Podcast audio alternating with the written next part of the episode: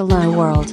Replicant FM is a podcast by Kantaro and Omami, talking about various topics towards the universe and the future. It's time to talk. 授業やってないから、塾行かないとってことそうそうそうそう、そうなってんだよね。大変。でも授業料じゃない。その塾料は別に学校が負担してくれるわけじゃないじゃん。もうでもねなんかふ、ひどい世の中。塾ね。 マミ塾行ってたわ。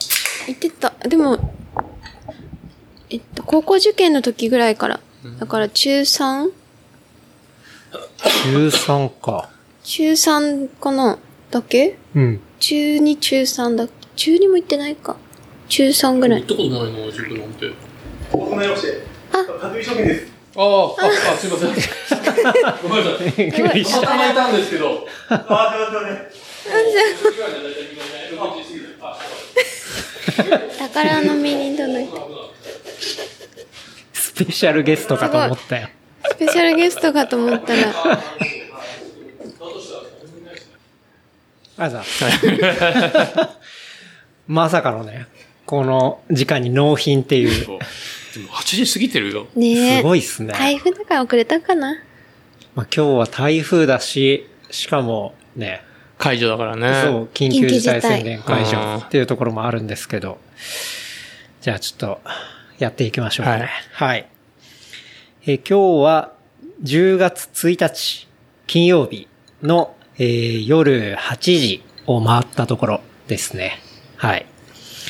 えー今日はですね、ゲストに、カバン専門商社林号のですね、CMO、そして、えー、浅草橋の複合スペース、アワを手掛けるですね、えー、宮地こと、えー宮林正幸さんお招きしてお届けしたいと思います。こんにちは。どうぞ、よろしくお願いします。こんにちは。よろしくお願いします。す。宮地ってそんなに、えで、そして、まあ、おまみもね、はい、一緒に、というところですけど、そんな名前長かったんだ。そうなんです。名前長いっていうか割と普通だけどね。そう。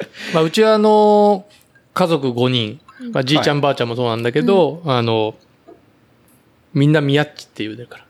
子供まあも。家族からも宮家家族からも宮宮っちで。うん。いい。僕らも、そう、宮地さんと初めて会ったのが、えっと、そう、オリンピックの大迫傑選手を、まあ、応援する、はいはい。まあ、会というか、まあ、そういうのが、まあ、ここの、まあ、ちなみに、そう、今収録しているのが、まさに、うん浅草橋のアワアワなんですが、アワアワ。まあ、ここで、あの、プロジェクター見ながら、あの、オリンピックで大迫選手を応援するっていうね、うん。ところを、あの、まあ、ビームスの牧野さんとか、うん。あとは、えー、今井、今井の兄貴とか。ティマイ。はい大好きなティマイ。そうですね。に誘っていただいて、で、初めてお会いしたとうん。いうところが、まあ初対面になるんですけど、うん。まあその時から、そうですね、宮地さんっていう宮感じで。そう、だからあの、本当に幼馴染とか、うん。あの、まあ、一部は別にしても、基本は、下で呼ばれたことはないかな。正幸って。うん、宮っち、宮さん、宮くん、宮場、とかかな。うんうん。まあそんなねまあ、ちょっと宮地さんとね、はい今日は、あの、いろいろお話ししたいななんて思っておりますが、ありがとうございます。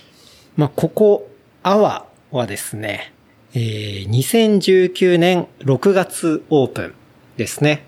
の、えー、まあ、複合スペースというところになってまして、まあ、複合スペースってざっくりしてんなって話なんですけど、うん じゃあ、一体何が中にあるのかというところですが、えードーナツコーヒースタンド、まあ、そしてカフェ、レストラン、うん。あとは、えーシャワーコインロッカーの、まあ、ランニングステーション。っていうところが、うん。えー入っていて、うん。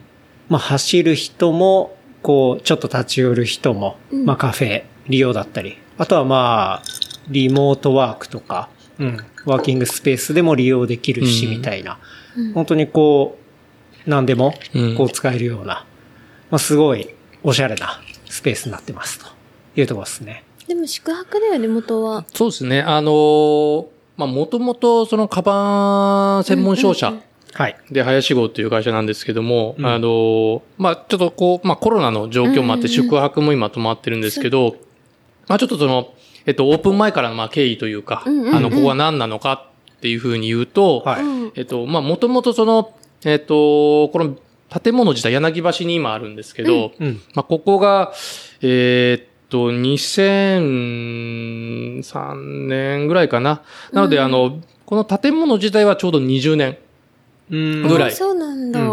前にできて、うんで、そこからのうちはあの、大阪が本社で、うんはいで、東京の、まあ、東京支社としてうん。営業しつつ、うんはいあとはその某あの、ドイツの、うん。はい。あの、ラゲージブランドのうちあの、日本の代理店をやってたので、そうですよね。林子さんといえばみたいなね。まあそうですね。ところがあって、まあもう聞けばわかるっしょっていうところなんですけど、はい。まあそこのあの修理センタうん。ーも含めて、まあ、あのーずっとおそらく約何年前かな。えっと、6年ぐらい前ですかね。うん。までやってて、えーまあそのタイミングでちょっとあの、ブランド自体の、うんあのーまあ売却等とか、まあもろもろがあって、えーまあこのビル自体、うんちょうど空になると。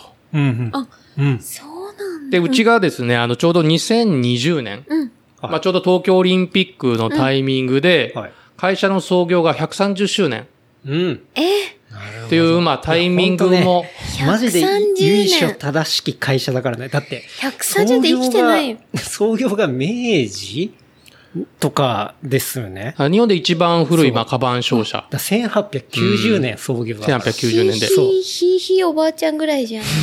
すごいよ。そうね。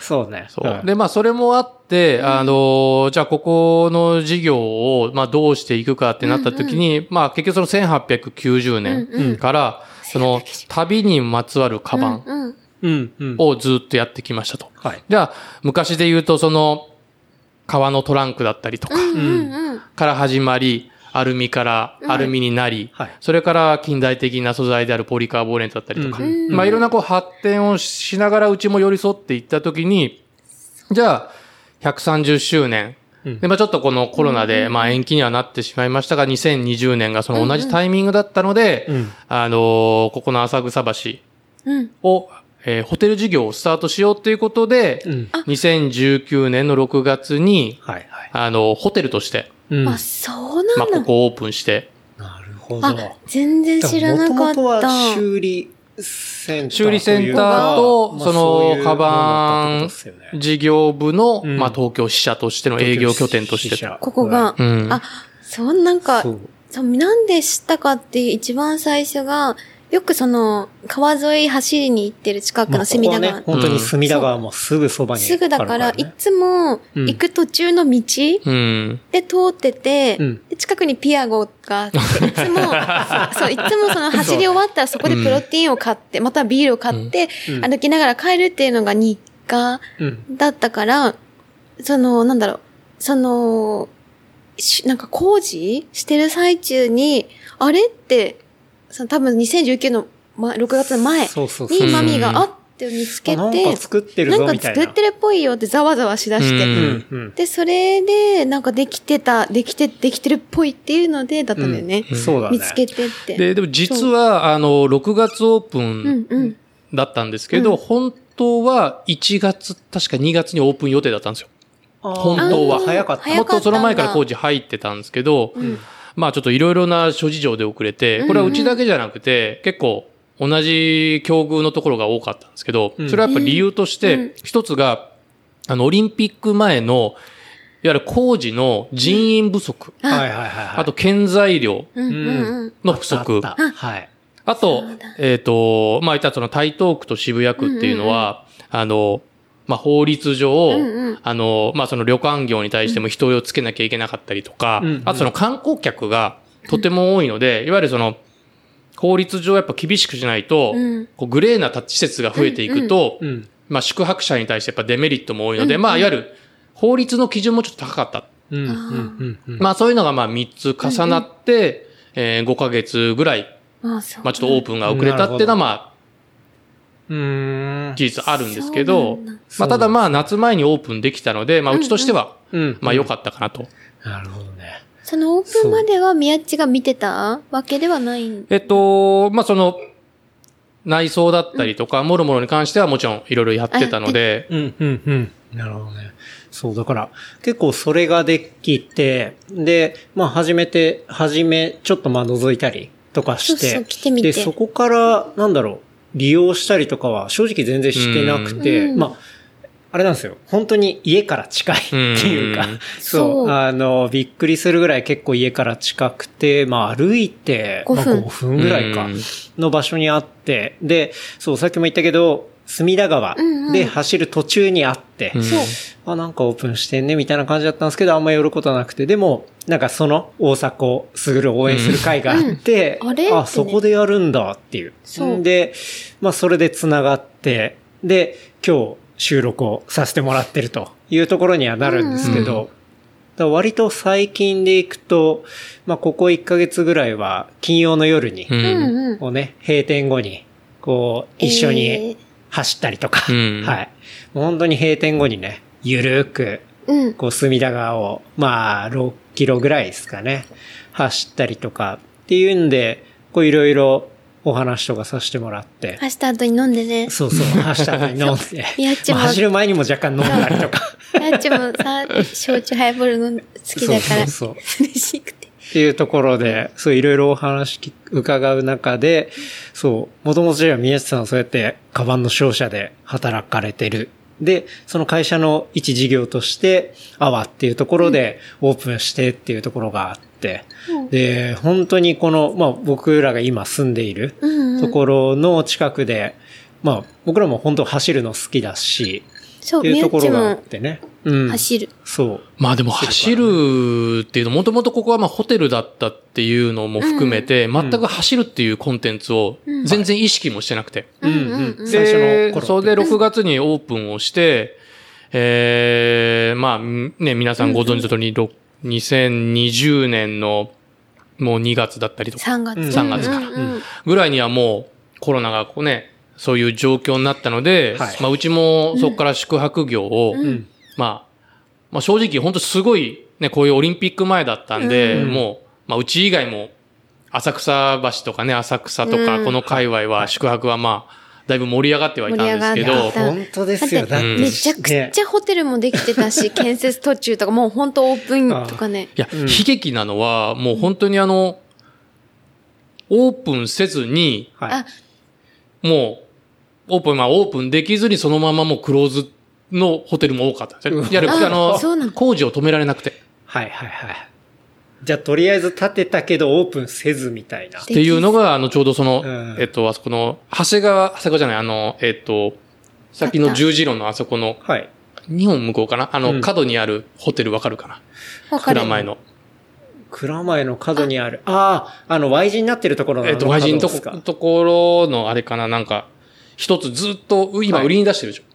あ、わかりました。あそこあの、せずに駅直結のところ。そうそう、その、の向かいのところとか、はいはいあそこはもうオープンできずに、うん。ちょうどうちもそのコロナ中に、うん。うんまあこの辺をちょっとこういろいろと調査じゃないけど、回ってた時に、はいはいもう宿泊を取ってないのにうん工事してて、うん。確かあそこは2020年のゴールデンウィーク前ぐらいに建物が出来上がったぐらいかな。みんな結局その工事の遅れに対して、でも結局2020のゴールデンウィーク前までには必ず間に合わせろみたいな感じでみんな工事をはい。どんなに遅くてもやってたから、うん。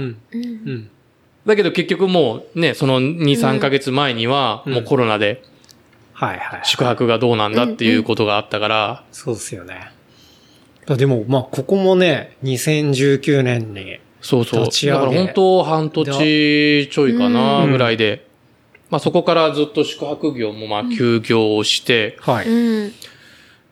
で、そこからね、あの、まあ、それ以外の業態にしようっていうことで、まあ、いろいろこう、コーヒースタンド、うん Pretty Good っていうコーヒースタンドだったりとか、うん。あとあの、そうですね、その、えっ、と、ディナー、まあ、ちょっとね、今日、緊急事態宣言の解除はなったけども、うん。あの、限定のディナーの時間を作ったりとか、うん。まあ、あとパンを焼いたりとか、まあ、いろいろそういうなんかちょっと業態を変えて、うん。えーまあ、リスタートをするときに、まあ、本当にその時ぐらいは全然その、ランニングっていうものもあんま本当やってなくて、うん。あ、リスタートするタイミングで宮地さん自体も走ってなかったんですね。そんな走ってなかったかな。うん。まあ走り始めるかないかぐらいで、へー大して全然。うん。なるほどうん。うんちなみにリスタートするっていうのは、やっぱりそのコロナのそういう状況になって、これは変えないとみたいな感じで変えたっていう。と、その運営会社、うん。もともとあの、うちはそうカバン屋さんなんで、はい。あの、この運営をうん外、外部に発注、あの、外注してたんですよね。なるほど。だから、うちはその建物を作るときうんうんと、まあ、コンセプトワークからもろもろはやったんですけど、実際の運営はやってなかったんですよね。はいはいはいはい。うんなるほどね。で、宿泊がまあできないっていうことと、もう一回組み立て直すっていうことで、うんあの、まあ、そこでもう自社運営にシフトをして、はいはいはい。で、そこでちゃんと宮地さんのディレクションが、まあ、それぞれ、だから、ハードはできてるけど、ソフトのところも、ちゃんと、宮地さんが見ていったみたいな。まあそうですね。そこから、うん。なんかそれさィレ、クター。俺あの、言われて、ああ、なるほどねって思ったんだよね。思った思ったうんいや、ぶっちゃけ最初来た時に、その、なんだろう、出てくる、こう、メニューとかうん。が、なんか、あんまあんまり？グッと来なかったんですよね。そう。っていう、こう、き、なんか最初に来た時の記憶ってめちゃめちゃ強いじゃないですか。うんそれで、あ、なんかまあまあ、こういう感じなんだと思って、で、その大阪の会があった時に来たら、あれめちゃめちゃ内装変わってるし、そう,、で、その後に食べに来たら、あれなんか全然料理の感じとか、カフェとかも変わってるわ、と思って。で、後々聞いたら、そのリニューアルがあったっていうので、うん。あ、なるほどねっていうのは思ったんですよね。うん。うん。そう。だからそれも結局、だからランニングを、あの、始めたきっかけっていうのは、あの、まあ、まあ子供、家族からもね、ちょっとやめてくれっていうのも、まあもちろん、うんそれはそれであるんだけど、やっぱり一番本当に大きかったのは、あの、本当ティマイ。あ、ティマイ？ティマイとあとオンかな。はいあうん。今井隆さんと、ティマイとオンが、うんあの、それが本当に最初のきっかけ。あ、ティマイ。うん。うんなんかこう、なんかほんと走るって、なんかこう、自分の周りも走る人は多かったんだけど、うんそもそもやっぱりなんかこう、自分との戦いっていう、その単独のこうスポーツはあんまやったことがなくて、うんうん。ずっと基本野球とか。団体競技うん。ばっかやってた時に、はいで、うちうちのあの義理の弟が、うん。あの、一時期そのフルマラソンだったりとか、うんいろいろなんかやってる時に、本当正直な、なんでは、何のメリットがあって走るのっていうのを、あの、言ったこともあったぐらいで、正直ね、その、なんか別に誰かと会話しながらでもないし、うん。うん。その、誰かが何かあった時に誰かが補うわけでもないし、はい。チームプレーでもないし。そうそう、何が楽しいかが分かんなかった。の中で、うんあの、まあ、ここがこの環境をどうしていくかとかもいろいろ考えたときに、たまたまその、ティマイさん、ガスボーイズの、はい。皆さんご存知の、うん。まあ、ティマイさんが、あの、まあ、本当に、今、今じゃそのね、オンって皆さんね、結構街でも見かけることがあったりとか、う。うんん。かなりまあね、あの、世界でも確か、急成長ブランドとしても確か代表格。で、ちょうど先月かな、うんうんあの、ニューヨークでもうん。上場。上場したりとか。はい。はいで、えー、来年の春には世界で2店舗目の、あの、直営店がうん。渋谷にできるっていうのをニュースも出てたりとか、えーキャットストリートに。うん、キャットストリートに。キャットストリートに。まあ、っていう風にあるんですけど、うん本当にその、最初に、オンさんがここで、あの、イベントだったりしてもらったのが、もう2年ぐらい前かな。うんうんうんその時はもちろん、あの、LINE イベントやってくれた時も、はい。自分は全く走らず、走らない人あの、その代わりうちの息子が走ってました。代理で。本当に、うちの息子が、あの、はいオンのイベントもそうだし、確か他オネオネもそうだし、うんまあ僕は走らない。あ、他は走ったんだけど、うんだはいうんうん。からオンが、オンのやつ確か2回はうちのボンだけがうん。走って、僕はその、で、うちのボンが今ちょうど小学校5年生なんですけど、うんうんその当時がだから、え、3年生か4三年生になったかぐらいの時に、うんうんあの、大雨の中、うん。えっと、隅田川沿いを、うんうん6キロ、7キロかなうん忘れたけど、なんか走って。で、僕はあの、外でタバコ吸いながらうん。待ってたって。まあ、なるほどね。あーあじゃあまそうなんだだ宮地さんが全然走る前で。全く走んないでねでも、そういうイベントっていうのは、まあじゃあ、あの、今井さん経由で？そうです、そうです。あえーってことの、アトモさんの流れもあって、うんうんうんであと、ミナイさんとか。はい。まあ確かに、まあここのスペースでそういうイベントできるキャパあるし、うんうんだし、まあね、近くにあのそう、隅田川があるから、そうそうそうそう。綺麗に走れるし、うんみたいなところで場所を選んでもらったみたいな。そう、そこのきっかけから、自分がこの内装とか、もう一回その、ここのビルをどういうふうにやっていくかっていうことを入っていく中で、はい。やっぱりそのランニングっていうのは一個のキーワードだし、うん。うん。あとやっぱりそのランニングした後に、うん。ちょっと今あの、緊急事態も含めてで、うちあの、ヒノキ風呂うんがあるんですけど、今ちょっとその、こういう状況下なので今、休止をしてるんですけど、ん。あの、みんなで走った後に、はい。あの、なんか、上でヒノキ風呂に入って。で、あの、ここの、えっと、この小上がりのうん、このところで、スペースでみんなで、ランニングについて語り合うっていうのを、うん3、4回、ただただ見てた時があったんですよね。ああ、自分はランナーではなく、なく。単純に、あの、スペースのあで、ただ、れとしてただはい、お風呂だけ入って、はい。そこに入ろうと思ったんだけど、もう、うんまず何言ってるかわからないし、ああ、ランナー特有の言語が。ランナー特有のやつで、それわかるわ。だってまあ僕も正直走り始めたのうん。2018年ぐらいからなんで、最初サブ3とかうん。意味がよくわかんなかったりとか、まあ、したんで多分その状態だったってうんことです。。だからもう、まあそれが最初は、うんあの何も思わなかったんですけど、うん。次のステップで苦痛になって、うん。で、あ、この苦痛が続くの嫌だなって思ってた時に、あみんなが何言ってるかわかんないのが嫌だなと。嫌だなって毎回毎回、あの、利用してくれればいいんだけど、嫌だなと思ってた。うんうんうん。嫌だやだ時に、あの、このビルをどうしていくかっていうもう一回リスタートをするっていうタイミングになった時に、うん。じゃあちょっと走ってみようかなっていうところで、まあ、オンさんも付き合いもあったし、自分もオンがすごい好きで、うん。カジュアルで入ってたんですよね。うん。うん。うん。なるほど。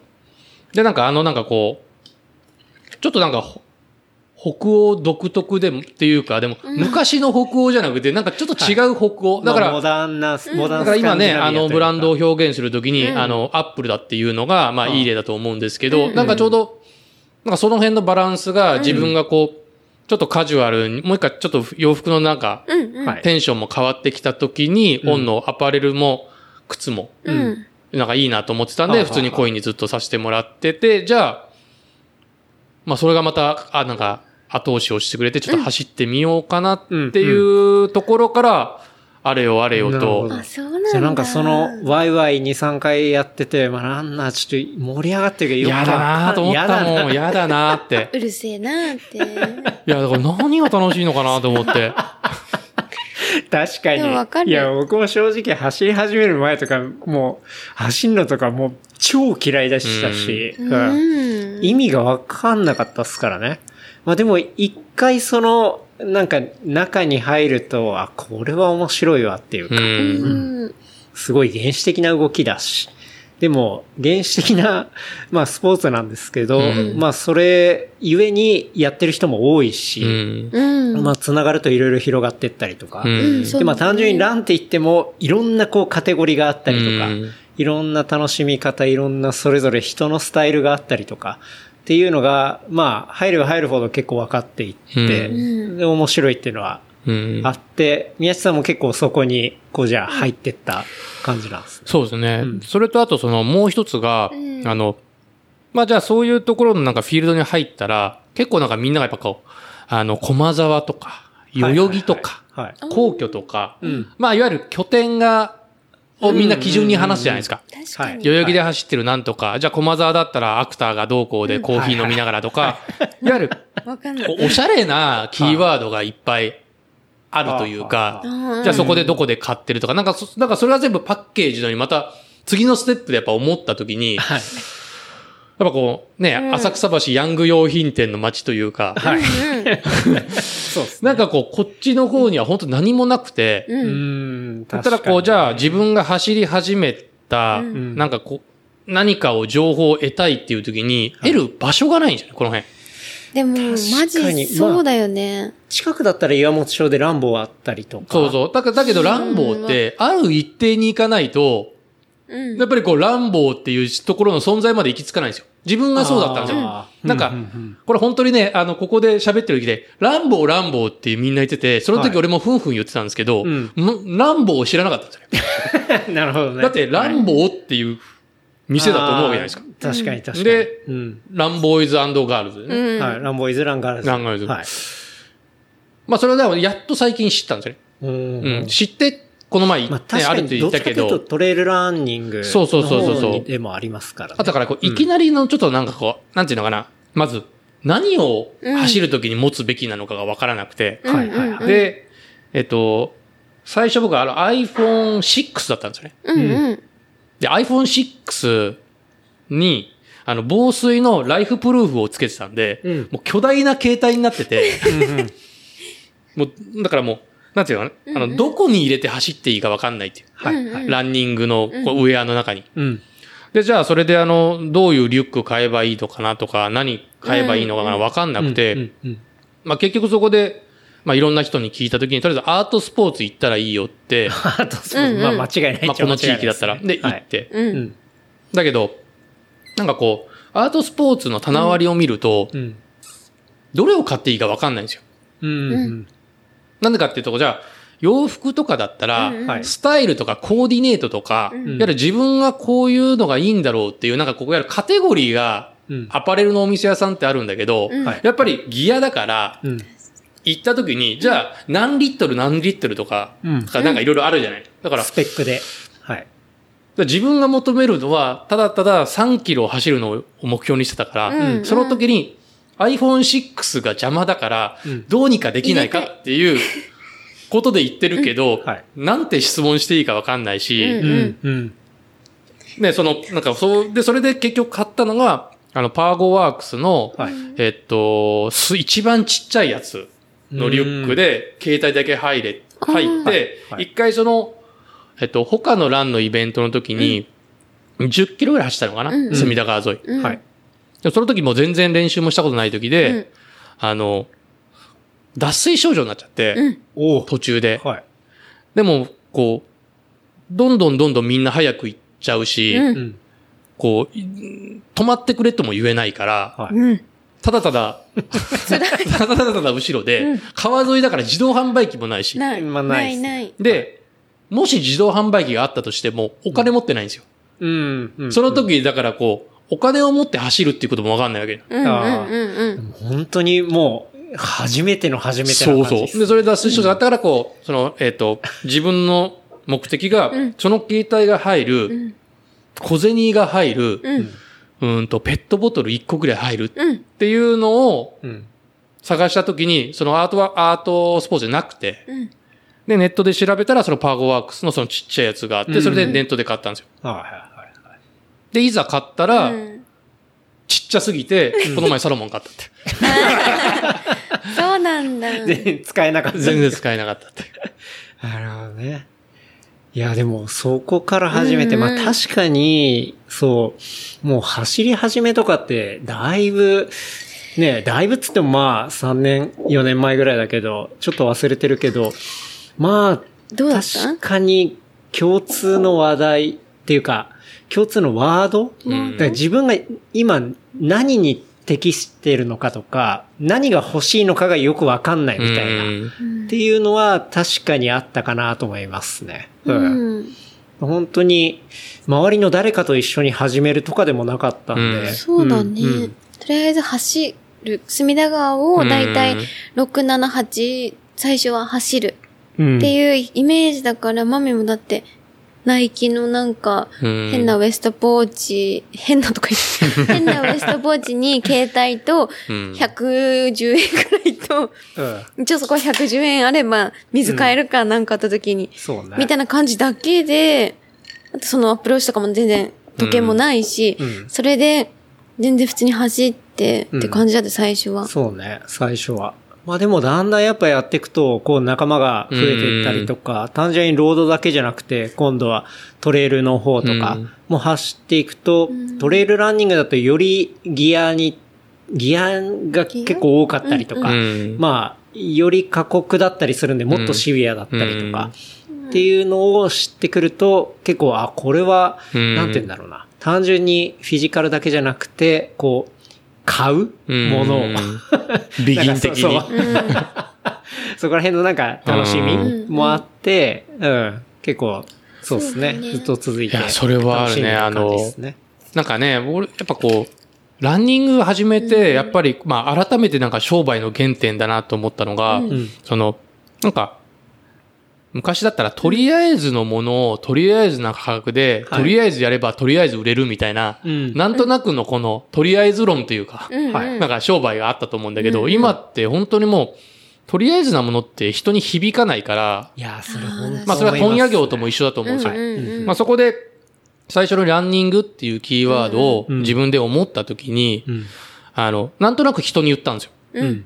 で、こうこうこういうのと、ああ、環境上いいかもね、と。うん。うん。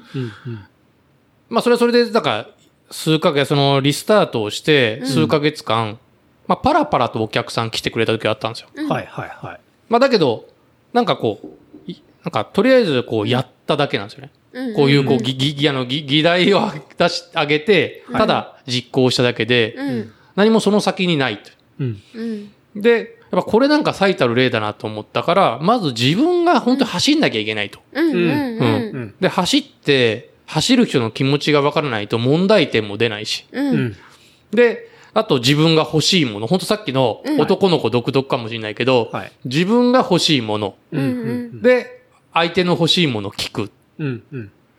で、なんか何を狙ってるとか、わかんない。その次のステップもそうだけど、うんやっぱこう、本当に共有、共感しないと、あの、まあ、本当に商売の原点もそうだし、続かないですよね、自分自身も。うん。あ面白くないもん。うん。うん。うん。うん。っていうんで、じゃあ、まあ自分も走り始めそうて、で、その、リニューアルうん。っていうのが重なって、で、走る宮地さんとして、なんかこうあったらいいなっていうのが、こう今の形になってるみたいな。うんそう。で、ここを、なんかその、別にファンランでもシリアスでも何でもいいんですよ。うん。やっぱこう、で、ここは結局ランニングステーションの概念って、うんその僕がそのさっき言った最初にランニングステーションをしたい、しましょう。はい。なんかその流行語みたいだったから、うんちょっと言ったけど、そもそもよくよく考えると、はいよくよく考えると、はい言ったらあの、駅のコインロッカーでもランステなんですよね。うん。あー預ける。荷物を預かるだけだから、ステーションだからう、ん。別にシャワーがあることないこと関係ないし。うん。うんだから確かあの、えっと、駒沢のアクターもそうだし、他のところもそうだけど、うん。はい。結局荷物預かる、プラスコーヒーでセットってやってる店も多いし、うん。あだから、逆に銭湯をランステって言うし、だから。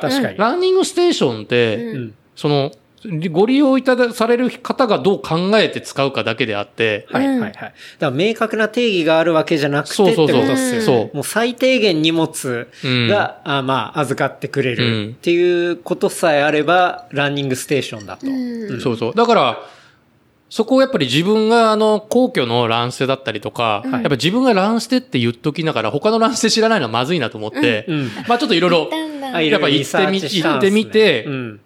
まあその時に思ったんですよね。あ、はい。そっか、ここは荷物を預ける。うん。それはやっぱこう仕事帰りにうん、ロッカーに荷物を預けて、シャワー浴びて、うん。帰る。なるほど。うんこっちはなるほど、なるほどって。まあいろいろその定義があると。だとしきじゃあ、ここって何なのかなって時に、じゃあ隅田川っていうところの環境。うんで、観光ラン、うんでね、銀座もそうで、どこでも行ける。上野も行ける。うんまあ、なんなら皇居も行けるそうどこも行ける全然2.5キロぐらい。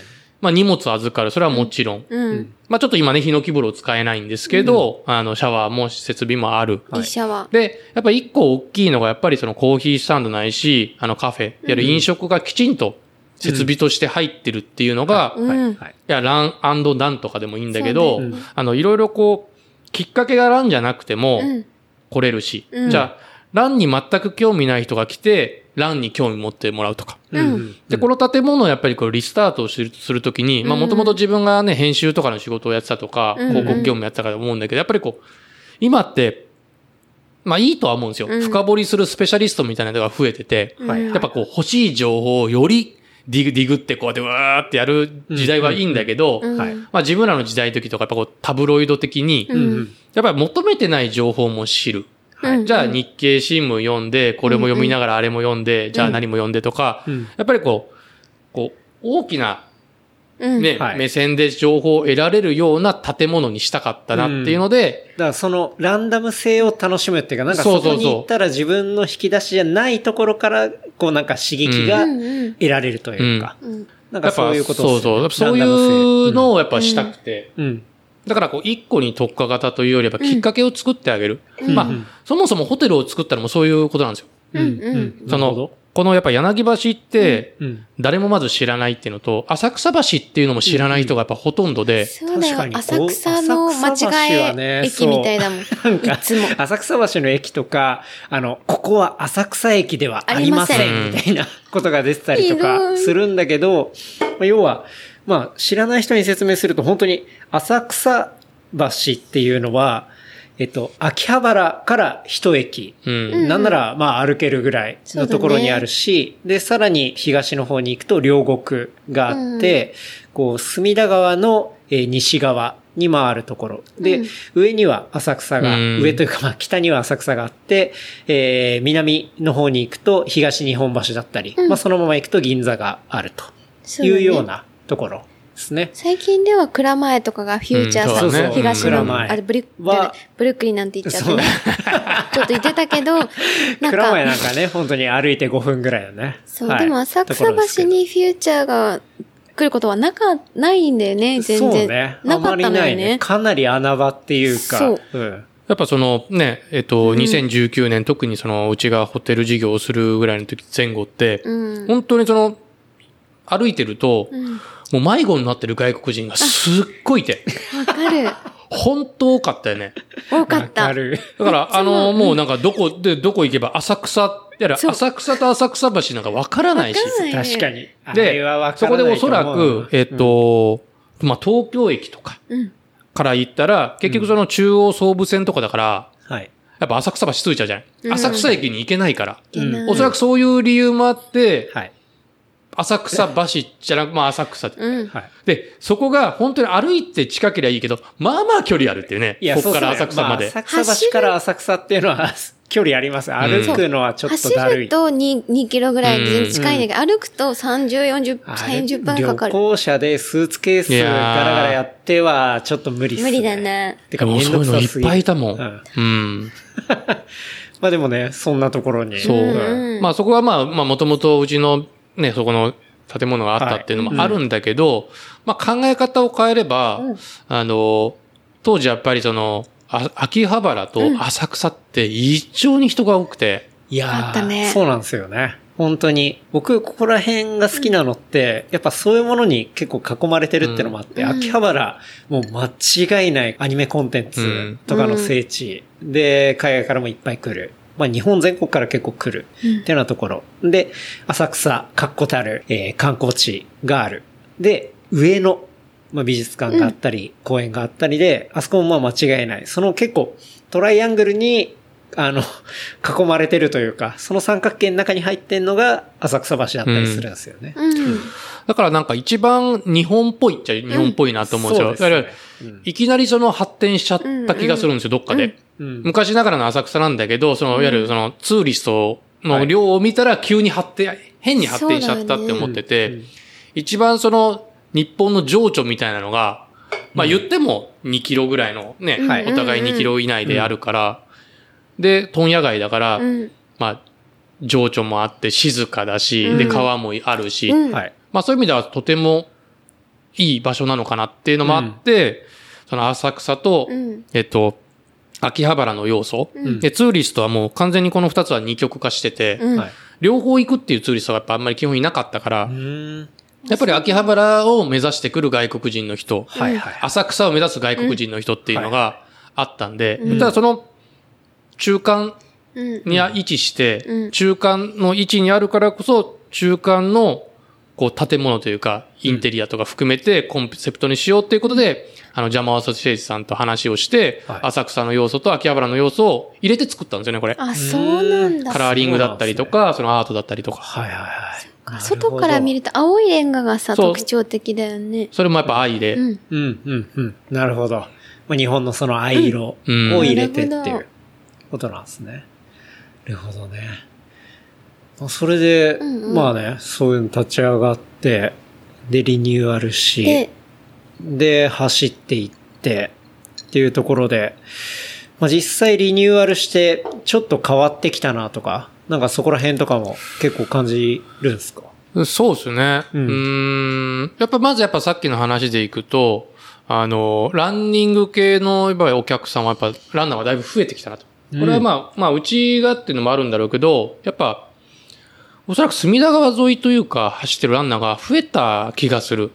やっぱ、前より。うん、うん、うんうん。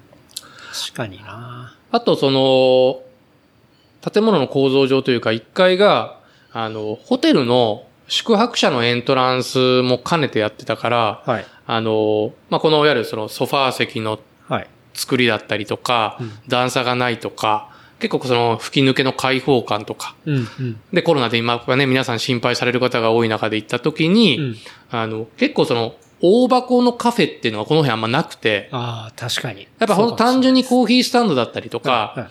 じゃあその縫いとかもそうなんですけど、はいまあ縫いとかは段差があったりとか、いわゆるそあそこはコワーキング、うん働くような方たちが多いので、はい。家族とか、そういった方と、まあ、いるうち犬も、その、外はもちろんセットバックしてるところもそうなんですけど、入り、あの、途中のところまで入れるので、うん、うん。そこまで対応できるカフェっていうのが、ちょっと、おそらくこのは界隈ないので、うん。まあそういった人たちがすごいやっぱこう、増えてるっていうのはありますね。うん、うん、うん。いや、いいっすよね。本当に。うん。まあ、いろんな使い方できるし、まあ、僕も実際、こう、ランステとして、この間シャワー利用させてもらったりしましたけど、まあ、いい感じね。ありがとうございます なんか、まあ、一個一個、そのシャワーブースも結構大きいっていうのもあるし、あとはまあね、アメニティも、あの、しっかりこだわっいや、てたり本当にね、あの。素人が作った建物だからいいんですよ。やっぱこう、プロが作ると、うんその、まあこの吹き抜け部分もそうなんですけど、はい。あの、結局その、ベッド数を確保するためにとか、うんうん効率で結局建物を作るんですけど、確かに。そうっすよね。基本不動産屋の人とかでマンション建てるとかなると、要は、えっと、土地の面積あたりの利益率っていうか、そういうのでギッチギチにこう部屋を建てるみたいな話ってのは結構見たぜひりしましたけど、ね。見に来てほしいですね、もう。でも本当にその、えっと、まあ無駄なもの、ね、うん。うん。あえて無駄なことをするっていうことがやっぱり、はい。その言ったらランステなのになんとか、うんうん。うん。なんとかなのになんとかっていうところをやっぱこうすごいやっぱこう、どっかでこうキーワードにしてやってたと思いますね。うんううん大反対されましたよ、もちろん。いろいろ。会社からは。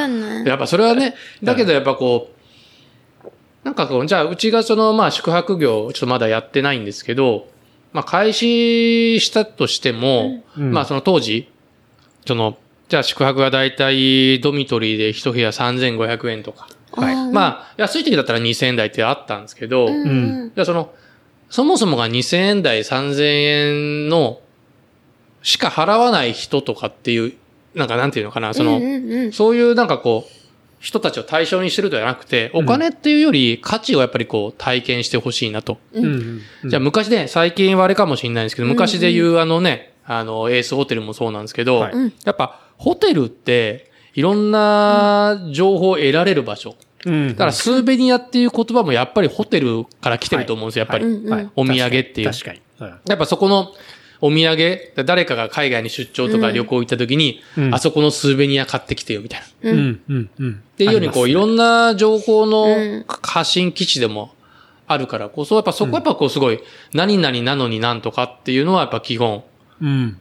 なんかホテルだからこうでしょうとか、うん。ランステだからこうでしょうとか、うん。じゃなくて、ランステなのに、なぜかマリーゴッツのそうっすシャンプー、あの、アメニティがあるとか。びっくりしちゃったもん。その、最近初めてシャワー使った時に、全然そう、着替えも持ってないし。妙にその金曜夜走るときに、あの、宮地さんが、シャワー使ってきなよってなんかもう、あ、言ってたね。2、3回言われて、いや、家近いから帰ったらすぐ入れるんで、みたいな話したんだけど、でも、そんな言ってくれんだったら、じゃあちょっと使おうかって思ったらめっちゃ良かったってそう、いう。風呂上がり見たいのかしら？とかさ、ちょっとエッチなんだからとか思った。そういう感じだったの。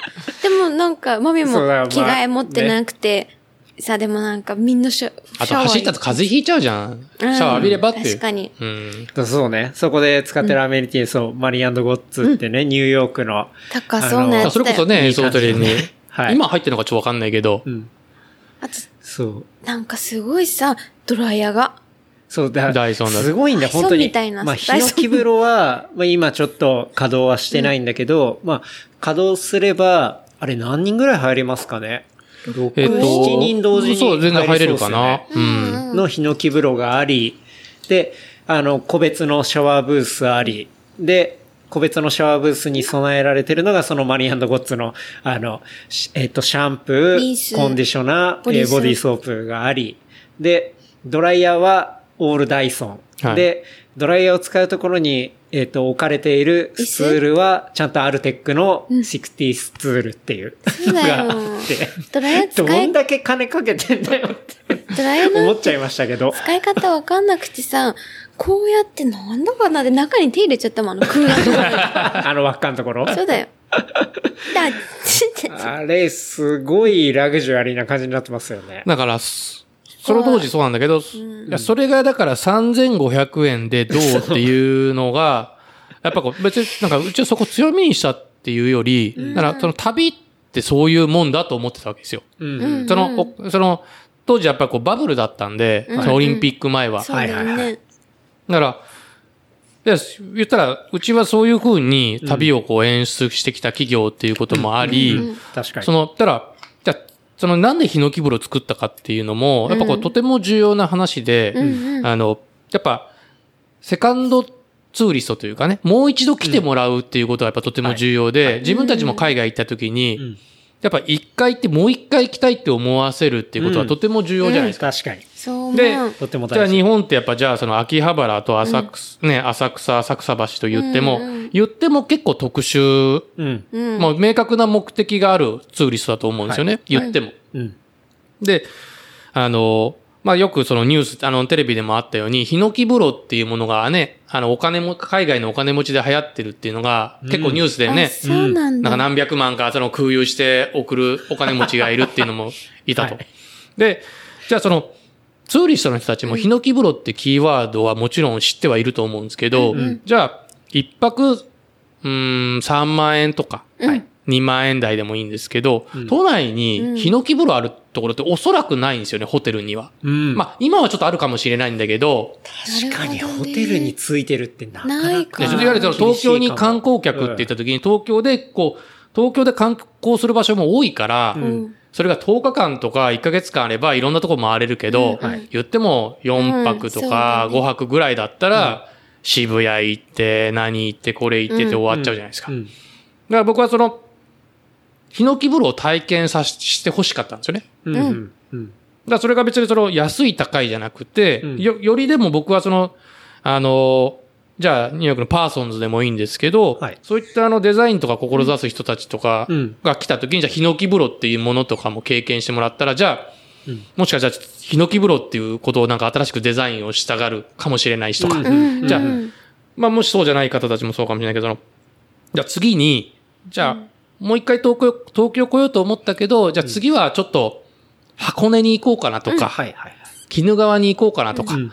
やっぱこう、次のきっかけになる、うん。やっぱことを、やっぱすることがやっぱ自分たちがうん、カバン業からホテル業をするっていうことうん。の一個とても重要なことじゃないかなと思って。じゃないとさっき言った効率だけで吹き抜けも作らないうん、ベッド数がどうだけではいコンセプトはするけどうん、やっぱ日本で一番古いうん。カバン商社の130周年でするホテルが、はい。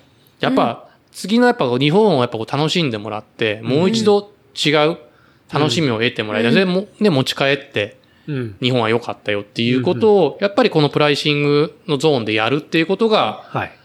内側する責務なのかなと思って。なるほど。なるほどねこれは本当にそういうことだったんですねじゃないとやっぱりう、ん。おかしいじゃないこれ。いや、だから、その建物おかしいもん。そう。で、一泊で行ったら3500円とかの設定になってましたけど、要は、そのブースを使えるランステの利用料金で言ったら500円でしたっけ？タオル込みで。最初ね。安はいっあ今、今700円でした。あ今700、いや、安っていう。うんで、しかもそれでクオリティ高いシャワー使えるってことだもんね。なしかもるほど。だからそれのね、そう、大元が、そういうね、やっぱ130年の、っていうとこから来てたっていうのは、なるほど今、こう、うん一本繋がった感じがします、だからこう、うん130年のカバン屋だからですよ。うん確かに。うん。うん。でもそれがなのにでもあるわけですよ、どっか。うん。まあ、なんかこの辺がちょっとなんかあれなんだけど、うんだから面白いじゃないですか。うん。その、だそこをだからこう、なんか狙ってやってるっていうのもあるかもしれないんですけど、130年だからやるべきでもあるんですよ、やっぱり。確かうんに。確かに。うん。それはまあ、過去ねの、こう、いろいろ積み上げてくれた人たちに恥じないものっていうか、うんだし、これから先を提示するようなものだったり、来てくれた人が、ね、ああ、ここ間違いないねって言ってくれるようなもんだったりとか、うん。そういうところを作ってるってことだね。うん。ヒノキベロいいね。ねこのキブロ僕まだ入ったことないですからね。だって、再開したいんですけどね。再開してほしい、マジで。もうだ、この間、そう、ちょっとツイッターとか僕の見てたり、まあインスタグラムとか見てくれてる人はわかるかもしれないですけど、動画撮ったりしてて、で、中入ったらマジでいい匂いするんですよね。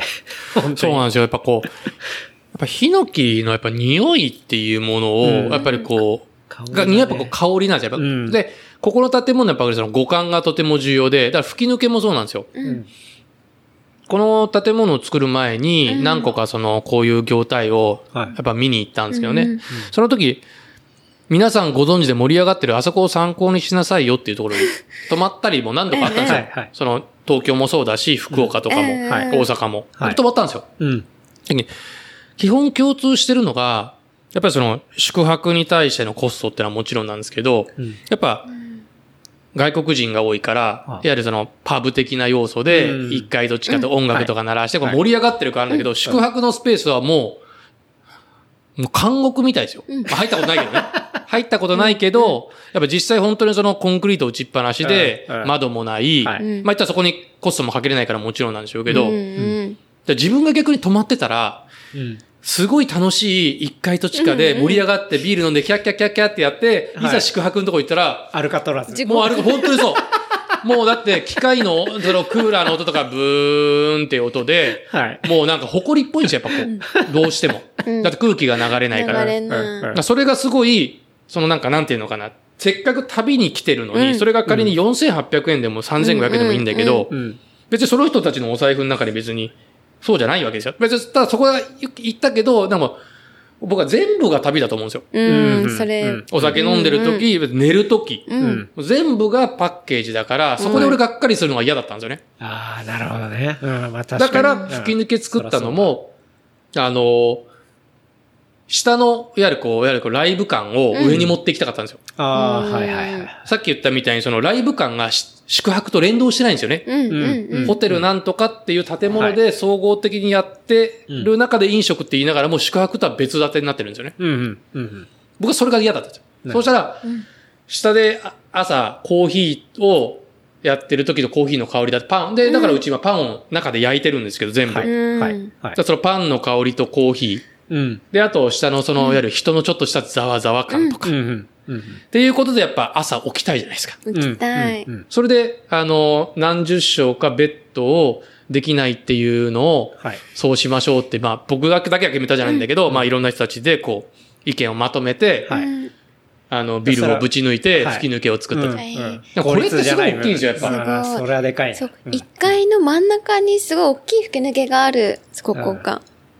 それ、そこからなんか、ねそうね。音だったり、にうんあの、香りだったり。そう、そこってやっぱり、うんやっぱ、なんかなんていうのかな、そのいわゆる同じ共、共感というかね、うんあの、だからこうコーヒースタンドでコーヒー飲む人もいたり、うんパンだけ買いに来る人いたりとか。うんだはい。からここはだから一個のキーワードとしてネイバーフッドっていう。うん、うん、うん。やっぱそこってその、利用される方はそれぞれでいいんですよ。本当にラ、さっきのタブロイドも一緒だけど、どうやって利用してもいいんですけど、やっぱりこれが、本当に街のホットステーションですよ。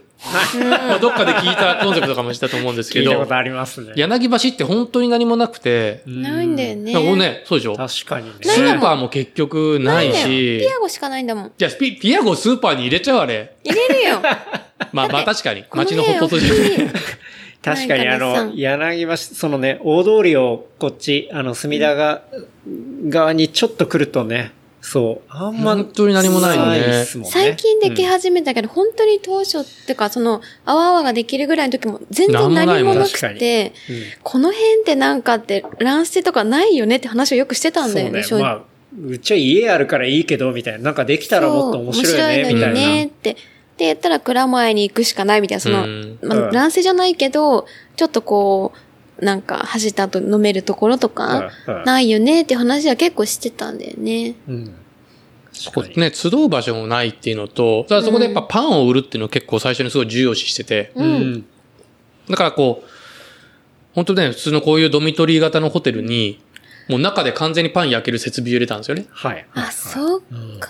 だからみんなびっくりするんですよ。うん。これペリカンですかとか、はいどっから仕入れてるんですか？いやいや、中で焼いてますからみんなびっくりしてて、うん。そうか。ペリカンもまあすぐ近くにねペリカンは蔵前付近でね。やっぱりそのパンの焼く香りっていうことと、やっぱ地域に愛されるうん場所になりたくて。うんまあホテルって僕そうあるべきだと思うんですよ。そう思う。うん日本はあんまりこうちょっとそういうホテルと、はい。なんかこう、そういうのあんまりないじゃないですか。確かにだからホテルっていうのはやっぱりこうツーリストないし、うんビジネスマンが、そういわゆる泊まる場所。うんだって、ね、みんな想像してもらったらいいかもしれないですけど、自分が住んでるエリアの近くのアパホテルとか絶対行かないですもんね。ね、お昼ご飯はアパホテル食べないじゃないですか。食べ食べないですね。でも海外行った時に、うんホテルの1階でコーヒー飲んだり、ううんん。おごご飯食べるって別に普通じゃないですか。うんうんツーリストじゃなくても。確かに。だけどじゃあ、じゃあ、恵比寿のなんとかホテルとかなんとかって言ったら、はい。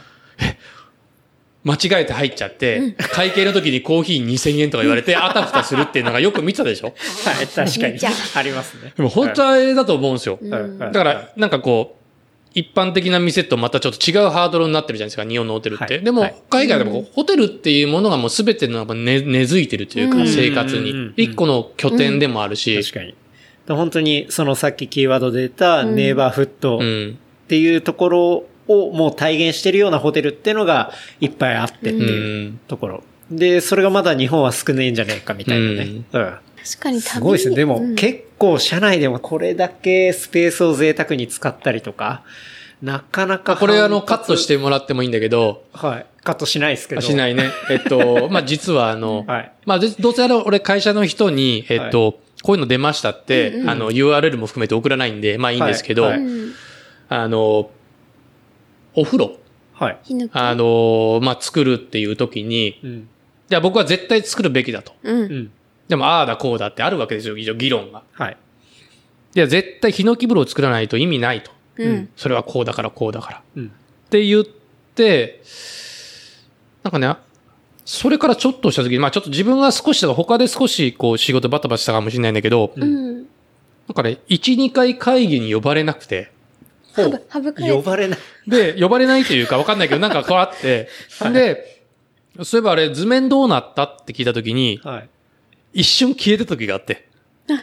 風呂、ひど風呂が。風呂が、風呂。案が一回確かで消えてた時があって、あ、じゃあ、宮地さんを会議外しの、あまあそこまで悪意はないとは思うんだけどまあまあまあ別にみたいなので、はいはい。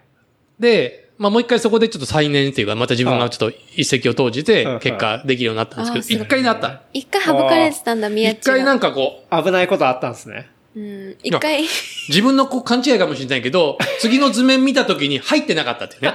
その、こうその時こう、なんか常にね、毎週じゃない、毎週ぐらいか。うん。そのやっぱりこう、免許取らなきゃいけないから、うんはいうんあの、ね、法律、ね、その、いわゆるその営業免許も含めながら、こう、図面を常にアップデートしながらとか、なんかと、工事費とか言われた時に、一回外された、一回なくなってたんだよね。あれ？と思っやばいて。。いや、それあれですよ。完全にどさくさに紛れて。いや、ちょっとね、みやっちの案はちょっと、なんか、ひ推しが強すぎるんだよな。とみやっちにやると、ちょっとなーって言ったんだよいや。そういうのはいいかって。でも、ちゃんとやってくれてよかった。うん。まあ最終ね、うん。入ったからよかったけど。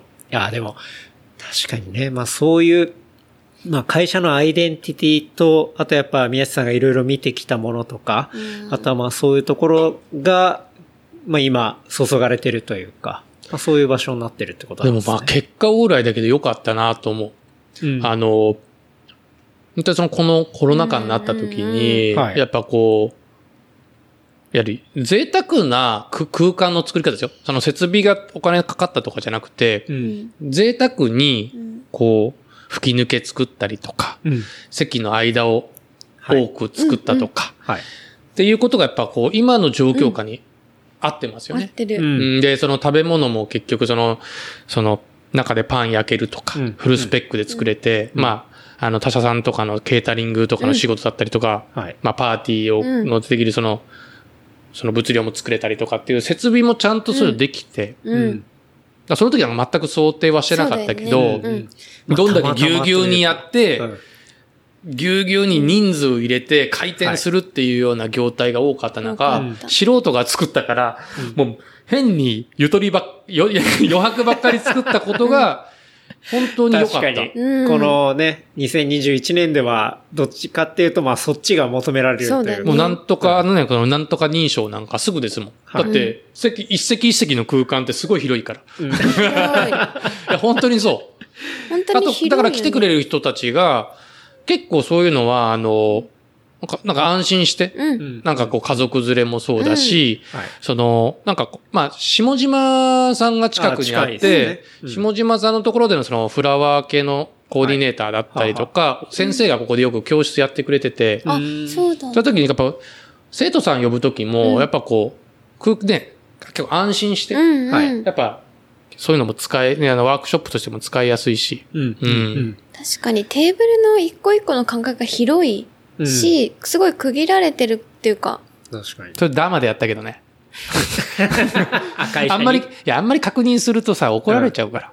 確かに。また宮地外そうってなっちゃうから。いや、でも結果オーライだけど、うんうん本当にでも、の、やっぱ、それはやっぱこうさっきのランニングもそうだけど、逆だったらっていう。まあビジネスはビジネスでもちろんあるんだけど、逆だった時に、うん。なんか、こういう浅草橋の、こういう柳橋で隅田川沿いのところで、はい。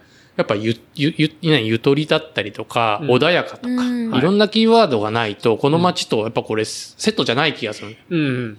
こんなところでぎゅうぎゅうな、なんか、セッティングされた時に、嫌だな。そんなとこでだって ご飯とかコーヒーとか走ったりとかしたい？嫌じゃん。したくないやっ嫌ですね。ぱ自分が嫌なことは嫌だもん。ううん。うんん。。うん確かに。早く川にそれは間違いないです。早く川沿いに逃もう川にでげたいってもカッパになっちゃう、本当に。思われたら良くないもんね。カッパになっちゃう。いやー、すごいな。なんかその、宮地さんが、やっぱここ気持ちいいなとか、まあそれなりにリサーチとかも当然したと思うんですけど、結構海外とかも、なんかいろいろ行かれてたりとかしてますよね。とまあ海外に行ってた時は、ちょっとその今の仕事とかとは全然違ってて、うん、うん。えっ、と、もともとその、まあ、広告代理店だったりとか、編集雑誌の編集と、まあ、その仕事をしてた時に、ちょうど、何年前かな ?10 年ちょっとぐらい。もう本当に、実は僕海外実は大嫌いで、なんでね？未だに実は好きじゃないんですよ。えーって言い、さっきもそう言いながらなんですけど、ほなんで好きじゃないかっていうと、やっぱ日本って好きだなと思って。うん っていうのがあって。うんあで、あの、まあ、一番最初に行ったのは、まあ、その、えっと、仕事で行ったのはアメリカとかに、その、昔僕そのストリートブランドの PR とかやってた時に、うん。う。あの、ロスとかは何度か行ったんですけど、うん。まあ、それはまあ、1回、2回くらいなんですけど、頻繁に行くようになったのはやっぱイタリアで。それがちょっと10年ちょっと前で、うんうん。それはその、フィレンツェうん。でし、いわゆる新市見本市というか、はい。ピッティウォーモっていうのがあって、はい。うん。で、今じゃ、今というかね、つい数年前までとかはもうあの、もう結構ね、そのクラシコブームないしとかでん結構。あったんですけど、僕が、あの、一番ね、僕は結構その、とある出版社の、あの、名刺またその契約をして。あの、ピッティウォーモっていうものの特集を、うん。まあ、広告企画でやったのって確か僕が最初なんですよ。ええうんそれまでは、あの、スナップで行ったりとか、うんはい。うんはい。あの、そのイタリアスナップとかだったけど、うんうんまだ10年、十何年前とかっていうのは、うんあの、まだ言ってもフィレンツェっていうのはあんまりこう、まあ言ってはいたけど、うん。メディアとして結局ワン、あの、ワンシーズン遅れるじゃないですか。はい、はい。うん。あ、遅れるというかずれるじゃないですか。うん。うん。その、じゃあ、えっと、6月、あえ ?6 月、1月やっても秋冬になるとかっていうので、はいスナップ取ってもワンシーズンずれるから、いわんゆる先行投資としてワンシーズン前に行かなきゃいけないんですよね。うん出版社は。はい。スナップを取るのであれば。はい、はい。だから結局なんかあんまりこうその辺をや、積極的にやってるところがなくて、うん。たまたまその、えっと、イタリア系のブランドが日本とかで本格的にっていう、まあそれこそ今じゃ世界的に有名になったけど、ブルネロの口練りとか、はい。あの、あの、パル、まあ、パルジレリ、バグッタとか、まあなんかいろんなブランドさんの、なんかこう、取りまとめというか、うんうん。まあその辺をなんかちょっといろいろ調整をしてる仕事をなんか一時やってて、えーそれで、そうなんだ。あの、年2回必ずイタリアは行ってましたね。ああ、そうなんだ。えじゃあ、その宮地さんのクライアントは基本的には、まあそういう雑誌のところがありながら、まあそこからの仕事だったり、まあブランドの仕事で現地に行っていたみたいな。なんかそこがなんかこうちょっと特殊で、うんはいあの、普通雑誌だったら雑誌の仕事で行くじゃないですか。うんはい。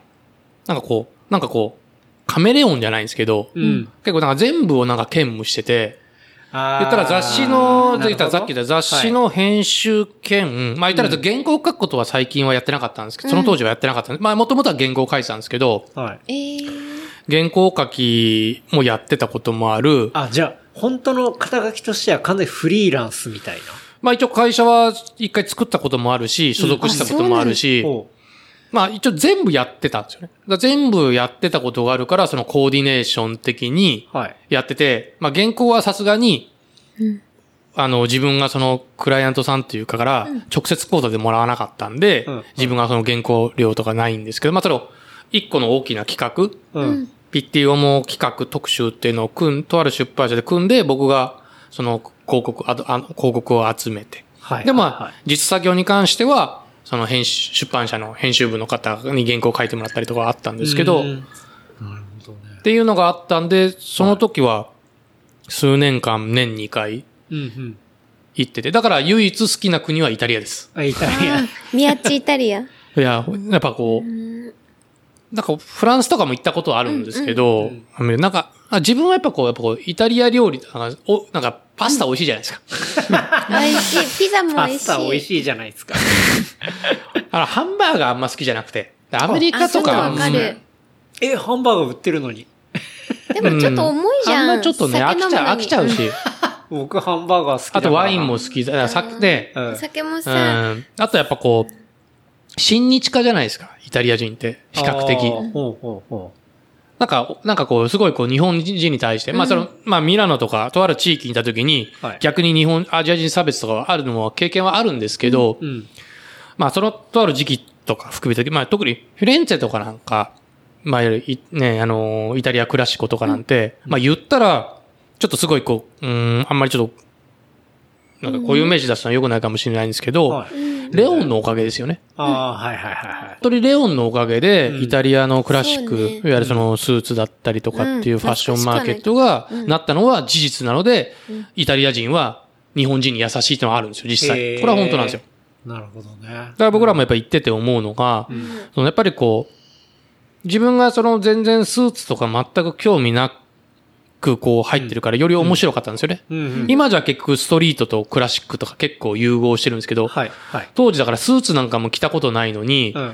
あの僕そのイタリア行ってたんですよ。はい。だからその、ガラじゃないけど、パーティーの時に、そういうジャケット持ってなくて、はい。まあちょっと恥をかきましたけどね、なんだか。恥というか、ね今だったらこうね、こええうストレッチのなんかとかってスポーツっていうのがあったんですけど、スポーツの概念なんかは当時なかったんで、うんうん。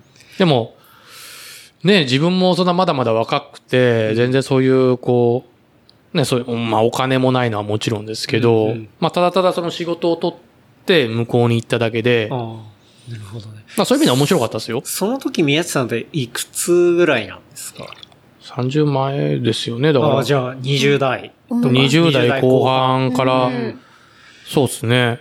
宮地さんで持っともとうん生まれというか、なんかどこら辺からどうなってきた僕あの、高知なんですよ。ね。高知なんですね。なんじゃけ？え、それ広島じゃない？あ、高知もだよ。じゃけん。鮭はないなあれ、高知でもニーじゃないの？あ、高知って面白いのが、あの、僕、高知でもすごいのが、あの、東京から日本一遠いって言われてる場所なんですよね。ああ、出た。西南地区めちゃめちゃ海が綺麗なところ。あの、し四万十川はいはいはいはい。、で、なんでかっていうと、結局じゃあ距離で言ったら、北海道、まあ言ったら網走とかそこまで対象にしてるかちょっとわかんないんですけど、うんまあ沖縄とかなんかうん言ったら、面白いのが、僕がその最初に仕事とかで結構フィレンツェとか行くような時に。まあ言ったらね、まあ交通手段の、その、絡みもあるかもしれないけど、フィレンツェ行くぐらいですよ。うち帰んの。いや、本当に。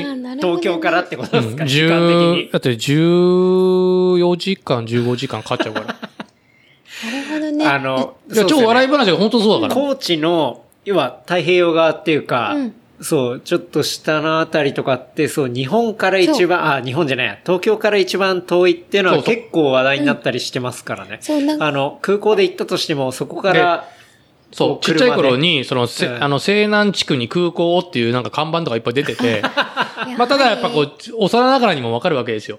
こんなとこ空港作ったって潰れるって。いや、便、あれば便利だと思うんだけど、うん。ただ、結局その四国山脈があったりとか、うんうんまあ、ただ今はその高速が通ったりとかがあるけど、まあ、言っても遠いよ。うん。そうなんだなんか。さ、一回マミとあっちの方行こうみたいな話にちょっとなったよね。なんかすごい海が綺麗で。それおまみが言ったんだよそう、マミが行って、ケンタロウが遠いからやだ。こう、船が浮かんでるように見えるぐああ、らいに。柏島ね。柏島あ。柏島だ。それは近く近く。そう、それ小、川くんが言ってたよね。そう、その前にマミがケンタロウに言ったのに何にも聞かないからさ。けど、あれだだって隣だもん。うん。あ、隣とかもうあの、えっと、本当に隣の中学校だから。あ、そうもう本当にあの辺ななの、俺、俺。へえ。あ、そうな、それをめちゃくちゃ前に見つけて、ケンタロウに言ったのに、えーって言ったくせに小い川や、小川さんが言っえそのえっていうか、調べて遠いんだもん、本当に。でも、そこに行きたいって言ったの。さあ、小川くんって人遠すぎるんだもんが言ったからほら、、ご縁じゃんだって行きたいっていうところの、ほら、もう、うちすごいわ田舎だもん。だってまああ、マミとか僕は海潜るのが好きなんですけど。あ、そうなの？はいスキューバ好きなの？あスキューバっていうか僕は、僕らはスキン素潜りですね。ああはい。みやっちはで全然あ、俺泳げない。そうなそうなんのリアル。あの、いや、あの、え？えっと、プールでちょろちょろは泳げるようになったけど、はいそもそも高校の時に、えっと、なんか、自分が行った高校が、あの、その、スクモ高校っていうのがあって、うんまあ高校3年生の時に甲子園出たんだけど、え、甲子園？甲子園。まあ俺は、あの、高校は野球出なかった中学までやってたけど。はい。あ、そうです野球部。入んなかったけど。うん。で、そこがたまたまあの、中学から高校入るときに、プール工事してて、うん。はい。なんかこう、おそらくプールないんじゃないかと。うん。うんその、こう、高授業に。校には？はい。たらもう、当たり前だよね。プールなんてすぐ回収できるじゃん。はい中学校3年生。だからそれで、まあ一応それで高校選んだんだけど、あ、それで高校選んだの？あ、それないって思っって、あ行ったんだけど、まあすぐはい。帰、それぐらいもう本当泳ぐのダメで。だまあこれって本当にないものねだりっていうか、あるものねだりかわかんないんだけど、うんもう、もう嫌なのよ、もう。もう海とか。あんな綺麗なところが近くにダメ。にあるのにだうちのかみさんもそうだもん。あの、海とか大好きで。あ、好き。で、あの、ぶあの、ウェイク、あの、ボディーボードとかやってるんだけど、うんうん。なんか、結局その、十何時間もかけてい、うん。やっぱ本当いい場所だよねっていう話があるじゃない？だけど、ありますよ。あるんだけど、一般的には。やうん。言ったけど、いや、そ そんな時間かかって、まあまあだったら困るでしょ、つ。あそも、そもそもの。そんな、だってイタリアに行くぐらいの距離って言ってんのに、そんだけの距離って言ったのに、まあ、ほどほどでしたって場所だったら、そりゃもそう、う、行きたくないね。そりゃそうでしょって。確かに。そうっすよね。うんそうなんだ。海すごい、いいい場所だよそう、いいと思ってた確か。うん。高知そうなんはで、すね。じゃあそっから、こう、え、最、どういう、こう、働く前っていうか、宮下さんどんな感じだったんですか？うん。だから本当にその、全然こう、本当にど田舎で、ね。塾もないわ、何もないわ、はい。何もないわ、何もないわで、うんうん。あ、そりゃそうですよね。もうあ何もない。はい。で、中学になった時には、もうあの、漫、漫画は見てたけど、漫画よりファッション誌読んでた。うん。あ、中学で、え、うん。その時ってどんなファッション誌？なんだっけな、中学の時は。そう兄貴の影響もあったり、うん。で、うちがその、うんと、兄貴がその、えっと、6つ上で。うんうんうん。で、東京行って、うんはい。で、そういうの好きだった、まあ、かな。で、俺もなんかこう、こうえなんか映画とか、うんまあ特に何を見たかわかんないけど、いろいろ見てて、その、結構アメリカのものが結構やっぱこう、当たり前だよね。はいうんで、中学入った時に、その兄貴が東京から帰ってきたの時のお土産とかも含めて頼んでたのが、フレッドペリーとか、はいラコステとかうん501とか入ってたね。もう、もう、もう、ケミカルウォッシュっていうか、もう真っ白みたいな、ごめん。うんでもなんかそこからやっぱこうファッション興味はじ持ち始めた時に、うん。あのーお兄さんの影響で。うん、なんか、なんか、そう、なんか結局なんかその時って吉田栄作じゃないんだけど、なんかボンバージャケット、中田翔太のボンバージャケットとなんかとかはいみたいな、なんか、ある一定のルールのファッションが流行ってて、うん。で、それはやっぱこう、今と違って、うん昔って、テレビっていう共通項があるじゃない。はい。だから、みんな流行ってるものが同じだったと思うのよ。確かに。うん。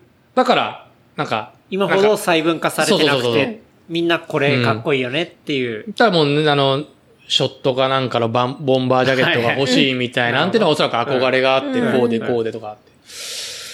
まあそっからなんか高校入る前か、中学の時から NBA か。うん。で、あ、そうだ。一回俺、うちワウワウに入った時から変わって、衛星放送。こ衛星放送を、まあコーチだから、民放が実ははんあんま入んなくて、実は俺んちフジテレビ入んないんですよ。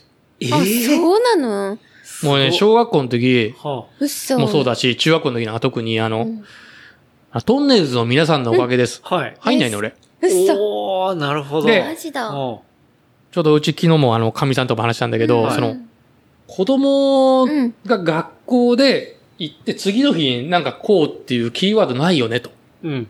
昨日あれ見たみたいなのが昔あったけど、はい。今ってみんなそのテレビ見ないじゃん。うみんな、ネットフリックスとかはい YouTube とかだから、うん次の日の共通項ないよねっていう話を本当に、この前昨日してて、はい。でも俺は逆にそうで、うん。共通項持てないんですよね。で、俺の地区って、これって面白いのがね、うちだけなの。あの、同級生んちは入るのよ。うん。うちの家だ、うちのそのなんか、とある地、この、なんかこのなんか、とあるところだけ山があって、うんはい。入んなくて、フジテレビが入んない。おかげでしたが見れないと。見れないおで、あと、お昼や休みはウキウキウォッチングなんか、うち5時からだから。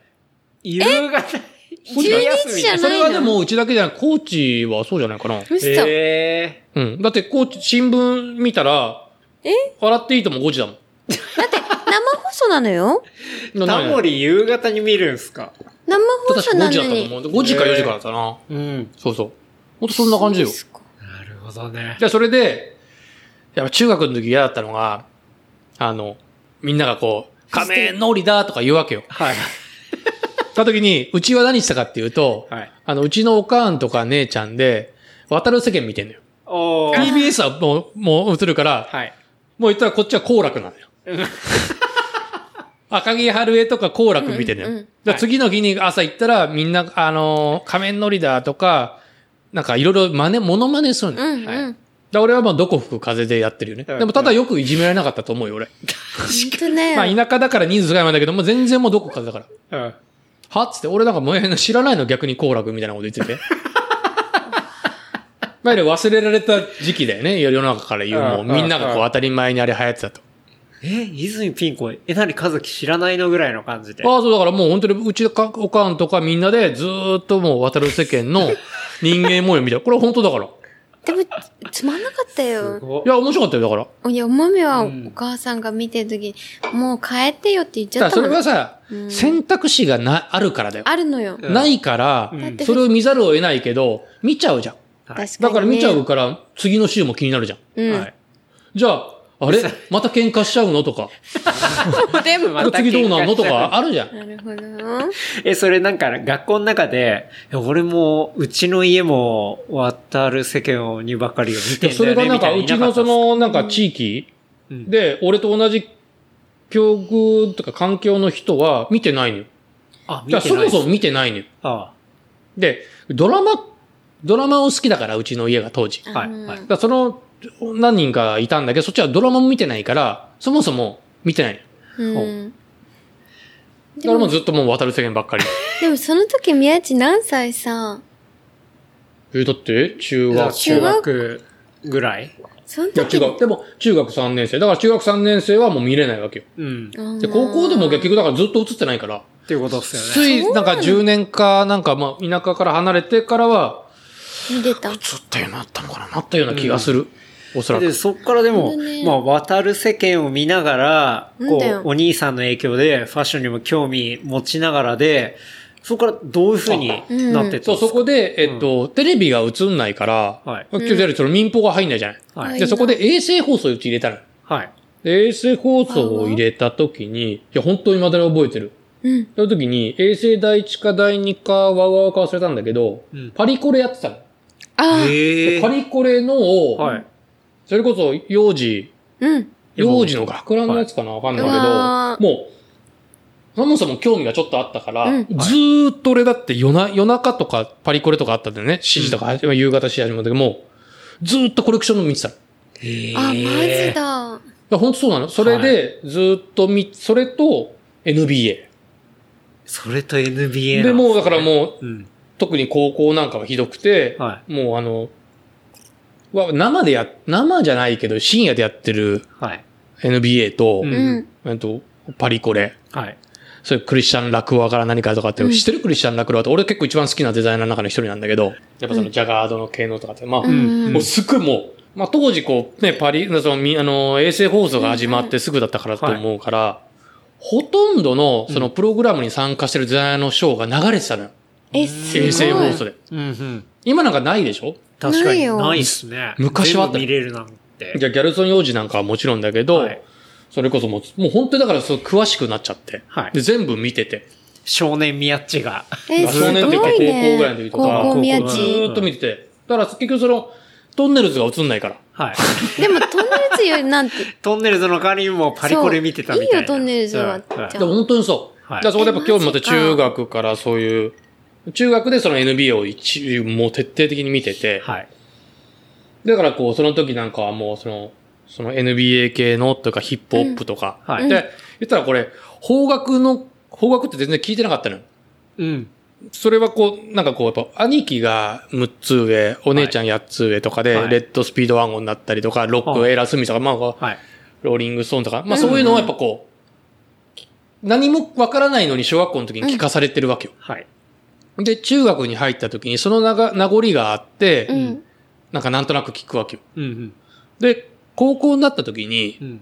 高校はうちなんかすごい本当ちっちゃい高あの中中学校だったから、なんかこう、自分がその洋楽とか、自分がそういった時に、いざ高校の時に、うん。もうみんな邦楽聴いてるわけよ。うん x ジャパンとかなんかとかもそうだけど、はい。はい。全然わかんなくて、う。うんん。で、俺なんかもうその時なんかは特にその西ってあのレゲエが流行ってて、うんうん。やっぱ西日本ってやっぱうん。どうしてもその大阪から、はいえっとジャマイカの直行便があるっていうこともあるから、だ。だからこそあの、あの三角公園とかっていうのが、はいはいなあのジャマイカの人たちがそうなの。うんうん。それはもともとそうなの。あ、そういうあ、確か東京ないのよ。うん。はい直行便がジャマイカと大阪しかないから、ヒップホップとかああいう文化、大阪屋通商さんとかもそうだけど、はいああやって大阪がレゲエの文化だそうなんだ。だからこう、ロうんえっ、と、なんだっけ、ジャパンスプラッシュだったり、サンスプラッシュとかっていう昔であったり、俺も高校の時行ったね、お金貯めて。で、そういうのでこう、なんか自分で、あの、なんか CD だったりとかを買っ一番最初に買った CD は1990、お補定のやつ。わ、生まれた年よ。うん私の。嘘でしょ？そうっすよ。マミヤ90俺が初めて買った CD すごいわよシングルだよ、あれ。運命はだわ。運命だわよ。ほんと、あれ、あれ買ったへ。で、そっから、うん。あとはもう結局、まあ、レゲエの CD からガーネットね、ガーネットシルクとかすぐなくなっちゃう、天才って言われてた、うんうんとか、あ、だから本当詳しくないのよ。まあ、その時はすごい調べてて、うん当時はこう、なんかもう本当にさ、こうなんかこう、タウンページみたいなはい。本で調べるんだよね。わかる？あの、レコード屋とか、あの、その CD 売ってるスー、店に行っても、店員もわかんないわけよ。うんはい。タウンページみたいな本を渡されて、そこで調べて注文するのよ。うーん。店頭にないもの。そういうのもそうやって、これこれこれこれって。はい。で、で、その後次、まあ、あの、なんか、ジャズとか、逆にもうそ、そっちの方にハマっちゃって。あ、そうなの。そ、そっちの方でやってたんだけど、ただ、ある時にやっぱりこう、コミュニケーション、まあさ、彼女とかも欲しいじゃない？うん。だからそのやるコミュニケーションうんを、高校の時にいろんな中学校の人たちが来た時に取る時に、ん当時やっぱうちらが入り出したカラオケボックスなの。うん。まあうちらが中学、本当に高校の時にカラオケボックスがも流行う、もったんだ。うドピークで、はい。で、その時に、俺カラオケボックスに最初になんか誘われてた時に、一曲もわかんないのよ。なるほど。本当だ、みんなはその前にいっぱいこう、はい邦楽聴いてるたりとか、聞いてだけど、全く聴いてないわけよ。はい。うん。で、俺中学校の、あの、音楽の試験の時に、はい。みんななんか、くれないとか、X とかなんか歌うわけよ。だなんだかいや好きな歌を歌っていいってあるのよ。はいあの、授業が。授業のその、あの、今日のテストは、好うんきな歌を歌いなさいと。はい。俺その時なんだっけな、スティービー・ビーとか歌ったのかな？わかんないけど、もう全然洋楽歌って誰も知らない洋楽歌うわけよ。え、それ評価は？まあ、にわかんない。忘れちゃったけど。まあでも、みんなの前で歌ったら盛り上がりじゃないけど、あれだけど、なんかあったらなんかわかんないけど、洋楽がって歌ってて、それは、格好つけてるんじゃなくて、本当に、それしか知らない知らなくて。で、高校入ってもそう、じゃあ逆にレゲエが、とか、はい。でね、じゃあ、うんと、ジョン・コルトレーンがなんかみたいなとか、変な、そういうの、そっちの方行っちゃったの。うん。だけど、じゃあ女の子となんか遊ぶとか集まりとか出るときに、カラオケボックスしたときに、もうさ、本当忘れられないもん。もうほんと、え、何していいかわかんないから、うん。え、え、えって、なんで、X がどうとか、エンドレスレンガとかってもう、わかんないわけよ。ねで、そこから、一気に切り替わって、うんはいあの、カウントダウン TV を毎週見るようになったの。モテたかったから？いいや、モテたいっていうより、コミュニケーションが取れないから。確かに。だからカウントダウン TV を見て、だからその代わり、カウントダウン TV でみんなが気にしない40何位のはい。雑巾っていうバクの歌とかわかんないけど、はい細かいことまで全部やって、それを近所の CD レンタル屋に CD シングル借りに行って、ダビングしてってもうひたすらやってたね。すごい。それがもう癖ついちゃって、俺洋楽とか全然わかんないのよ。あもう、だから俺邦楽しかわからないの。興味なくなっちゃったそというか。っから方角になったの？でも、いざ全然わかんない。だからよく、周りの人たちが邦楽、あの洋楽の話するけど、全然わかんない俺。そこで自分の洋楽が終わっちゃってて、それアイスティーとかアイスキューブ、アイスキューブとかギャング系の音楽とかも聞いたりしたけど。もう、もうそうでも止まっちゃったの。やあ、そうなんねっぱりそれは、やっぱなんか自分の生きる術じゃないけど。こう、知らない人たちの中で生きる処世術で、方角を覚えなきゃいけないっていうのがあって。全部なんか捨てたじゃないんだけど、なるほど。それ、そのなんかそこからもう洋楽あんまり入んないその感覚で、例えばその年齢で、こっちにいたりしたら、全然そういう人はいっぱいいるから、そのまんま行ったかもしんないですけど。だってもうずーっともう本当になんか、毎週その高校とかも最初の、高校の最初の時とかは、近くにあった、なんかレコ、あの CD 屋さんがあって、本当だからタウンページばっかり見てたの。で、これこれこれこれとか。はい、はい、はい。でそんな宮地青年は、その後、どういうふうに。そこで、えっと、まあ、どう、その進路が。音楽、は一応ね、コあミュニケーションは取れるようになってきましたけど。そうその進路というかはい。まあ、田舎だからね、とで、大学っつっても、まあ、その、底辺の大学に行けるか行けないかっていうのとか、まあ、いろいろ考えるわけですよ。ん。で、そこで、でも、やっぱ自分がやりたいことはやっぱ洋服の仕事したいなってやっぱ思って、うん。まあ、パリコレもね、見てるずっと見しね。で、しそういう仕事したいなと思ってて、親からも大反対されたけど、うんうん。で、最初に、あの、東京、どうでもやっぱ東京に行きたいっていうのがあって、やっぱり。うん。うんいや、だって、それは、お兄さんとかから影響を受けたりとか、そ,、れだけね、向こうでいろんなもんがあんだ、みたいなところは、多分、肌感として絶対あったんでしょうね。で、東京行きたいっていうので、まあ、最後親が折れて、うん。大阪だったらいいよって言われて。うん。それはやっぱりこう、これもやっぱりその大阪と高知って、うんはい。高知の人が大阪にいるのその人数が多くて、はい起業してる人も多いから、だから、あの、便、便数も多いんですよ。これって面白い。便数って結構面白いのよ。うん。飛行機の便数がなぜ多いのかっていうのは、単純にそうだよね。人の、あの、まあ往来が多いから。だから高知、大阪って多いんですよ。うんそうちのおかんの、えっと、お兄さんとかが、うんあの、こう、あの、大阪で会社やってたりとか、うんはいまあそういうふうにこう、親族が大阪にもう集中してるから、なるほど。大阪だったらいいよっていうことで、大阪モード学園に。あ、そうなんですね。はいそうなんだ。でもそれありがち。そうありがちお豆が函館だったら札幌はいいよ、東京はダメってことなんだよね。あわかる。ほう。それと多分一緒。なんでって話なんだけど。あ、じゃあ、高校卒業して大阪に。でそれでまずそれもう分かってるわけよ。もう俺はうんうん、大阪にいるつもりはないのよ。う。うんん、うん。とりあえず行くだけでも。で、うんどう東京に行くかっていうだけを考えてる。うん、そうなんだ。だから大阪で、まあちょっとなんかその1年、1年間だけでいて。うんはい。1年いて、とモード学園史上当時は初初の事例だったって言ったんだけど、まあうちの、なんか兄貴がその東京の方にいるから、まあいろんな家庭の事情を含めて、まあいろいろ言う、はいはいまあいろんな諸事情とかっていうのを言って、うんうん転校させてもらったんですよ。あだから1年しかいないの俺、大阪は。大阪モード学専門学校園からが転校って言って。転校。え、それ多分ね、絶対ないよ。ないよ、そんなの分かって。言われたの。絶対にないよね。だか、ら、あの、あの遅刻もなし、何もなしで徹底的にやった。もう転校したくてしょうがないから。なるほどね。じゃあ、宮地さん的にはもうそこは計画的に、うん計画的。絶対転校するぞみたいな。まあ、あとはまあ、本当にちょっと、ちょっと事情もあったんだけど、うんただまあ、本当にそれを、うん。で、その時に大阪でお世話になった人たちはい。うん。もいて、それで東京来て、はいで、転校して、モード学園初の転校また、レベルで。たのある意味初だと思う。なんか言われたもん、初って。聞いたことないよっす。ないもの、聞いたこと専は。門学校で転校ってまあないっすよ。普通は。うん。で、転校して、いや、そっから結構大変だったよ。そのうん、えっとうん、成田だったのよ。兄貴の家。でその、いわゆる自自分の兄貴の宿舎、その、はいあの、おなうちの兄貴の家から通ってたから、はい。え、成田から。成田から新宿。で、さすがにきつくて次が、えっと、ち、うんと、どこだっけな、船橋の方かな。はいはいはい。あ、ちょっと近づいた。うん、はい、で、最終的には、えっと、なんだっけ、奈良市のか。え、奈良市の、あ、まあでもまだ千葉か。はい。50分ぐらいで。でない？遠いよい。や、遠いよ。だそうやって、モード学園史上、そうだよこ初めてぐらいの転校をして、それでじゃあ、まあ、モード学園生活もだんだん終盤になってくるわけじゃないですか。うんうん。でああ、そうそう。宮地さんもこれからどうしようみたいな感じに。そう。なんか結局、その転校しして、うん。その時に、今まだある、もちろんある、ね、疲労にあるんだけど、はい。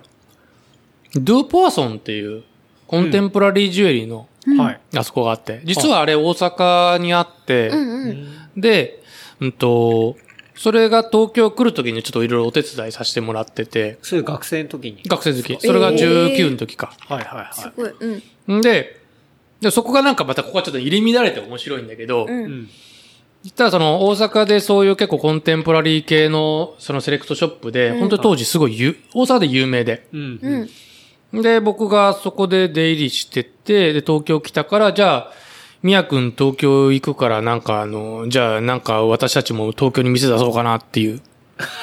え？なんか本当にそれすで、ごいな。うん。なんかいろいろとで、あなんか東京支社みたいなのをなんかこう、なんかこうなんか担当みたいなのがやってて、俺が、それが、19? 19? うんそうだね、10、そうだね、これだって10、20歳かわかんない。まあ、それ1年しかいなかったから。うん。うん。うん。で、そこで、まあ、もちろん不動産系の物件はもう、その、うん。大阪の方が入ってたけど、まあ、結局こっちで、ちょこちょこいろいろはいはいはい。手伝いしてて、んで、こっちで店を作るっていう風になった時に、うんうん。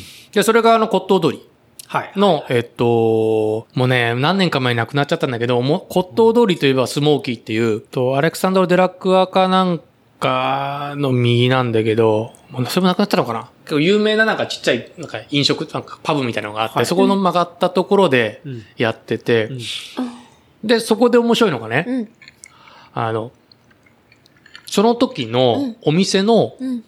看板をお願いしたのがスキーマなのよ。あ、そうなんでそう。すか。だからまずスキーマが、ジョーさんと倉島さんともう一人、あ、ごめんなさい、ちょっと忘れて。これカットしてほしい。まあ、で、サイズやってる時に、はいまあそれこそだから、だからその時からのジョーさんの付き合いなの。へえ。まだあの渋谷でやってた時に。はで、それで、はじめ、な旗をお願いして作ってもらってうん。で、そこから、うんと、じゃあ俺も学校行きながら、で、その時に、うんうん。そのドゥーポワソンってお店が、あの、デビッド・パーブスっていう、うん。あの、もともとジョン・ガリアーノはい。の、あの、チーフテキステキスタイルデザイナーの、うんうん。あの、が独立確かディ、あの、ガリアーノがディオール、うんえっと、行く前に、うんプライベートブランドをやってた時うんのうんチーフ。はい。で、ガリ、ディオール行くから、一回プライベートブランドを休止した。はい。はい。その時のチーフの契約を、がデビッド・パーブスっていうブランドをプライベートで作って、うんうん。あ、それ。の権利を、その、ドゥ・ポアソンっていうのが取って、はい。ええで、あの、まあ、独占契約でね、うんうん。やってた。で、俺その時に、あ、じゃあデビッド・パーブスでやったんだ、ふうって言ったら、ジョン・ガリアーノっていうキーワードなんか神じゃない？当時したら。うんうん。そうね。で、それのチーフ。はい。スコットランドの、うんものすごいいい。えーで、それでなんか、あの、日本にもたまに来るようになって、で、俺たまにこう、お付きとかやって、夫婦をなんかアテンドしたりとか、もちろん英語なんかも1ミリも喋れないよ。だけど、毎日毎日だったらなんとなくこう、コミュニケーション取れるじゃん。はい。はい。はい。で、自分もやっぱりこう、田舎から出てきて、んファッションを志したいっていう時に、じゃあ、さっき言ったワウワウやらな映像を見た時の神のうん。右腕だ。うん。はいやっぱね、あの、服って、これ、こう、いろんな考え方があって、とある俺、しゅ、うんと、まあ、とある会社の就職の面接の時に、うんはい。あの、とある、まあ、大企業の社、まあ、最終面接で、うんうんはい。学校にクレーム行ったんだけどね、俺。うんあの、面接の時に採用決まってるのになんでお前は採用蹴ったんだっていうふうに、喧嘩をしたわけじゃないんだけど、うんあなんかい意見が違うと。うんうん。で、その時の社長さんが、うん。なんかこう、デザイン、なんかこう、アパレルを、うん。こう、こういう風にしたいんだ。それは情熱でとか勢いでなんかあって。うん。こういう風なデザイン、デザインっていうのは勢いと情熱だって言われたのね。あいや、僕はそれはデビットの時に教えられた言葉があって、うん。洋服ってのは、三つだけだっつ。うん。うん。それがデザインだっつあ。テキスタイル、カット、フィニッシュ。これだけって。うん。うん。これが全てデザインを生むからと。テキスタイルカットフィニッシュ。それがはいデザインだから。うんうん。だからまあそれ彼がデザイン、あのテキスタイルデザイナーってのはあるんだけど、うんだから、ジョン・ガリアーノもそうだったと。うんはい。でも確かにそれがデザインってその考え方だよね。美しさの考え方だと思う。うん。だから別にそれそれが全てではなくて、今さっき言った社長さんがダメではなくて、はい当時まあそういうのがあった時に、はいあの、僕もその、なんか、その人のお仕事関わらせてもらって、うんお付きした時に、一回それで、高、専門3年生かなんかの時に、うん学校辞めようと思って、うん。うん。で、あの、デビットが、その、パリに来ない、なんか、なんか遊びに、なんか、もう留学しようと思ってたんですよ。うん。はい。学校辞めて。うんうん。うん。で、辞めようと思っ、まあもうなんか憧れちゃうんだって。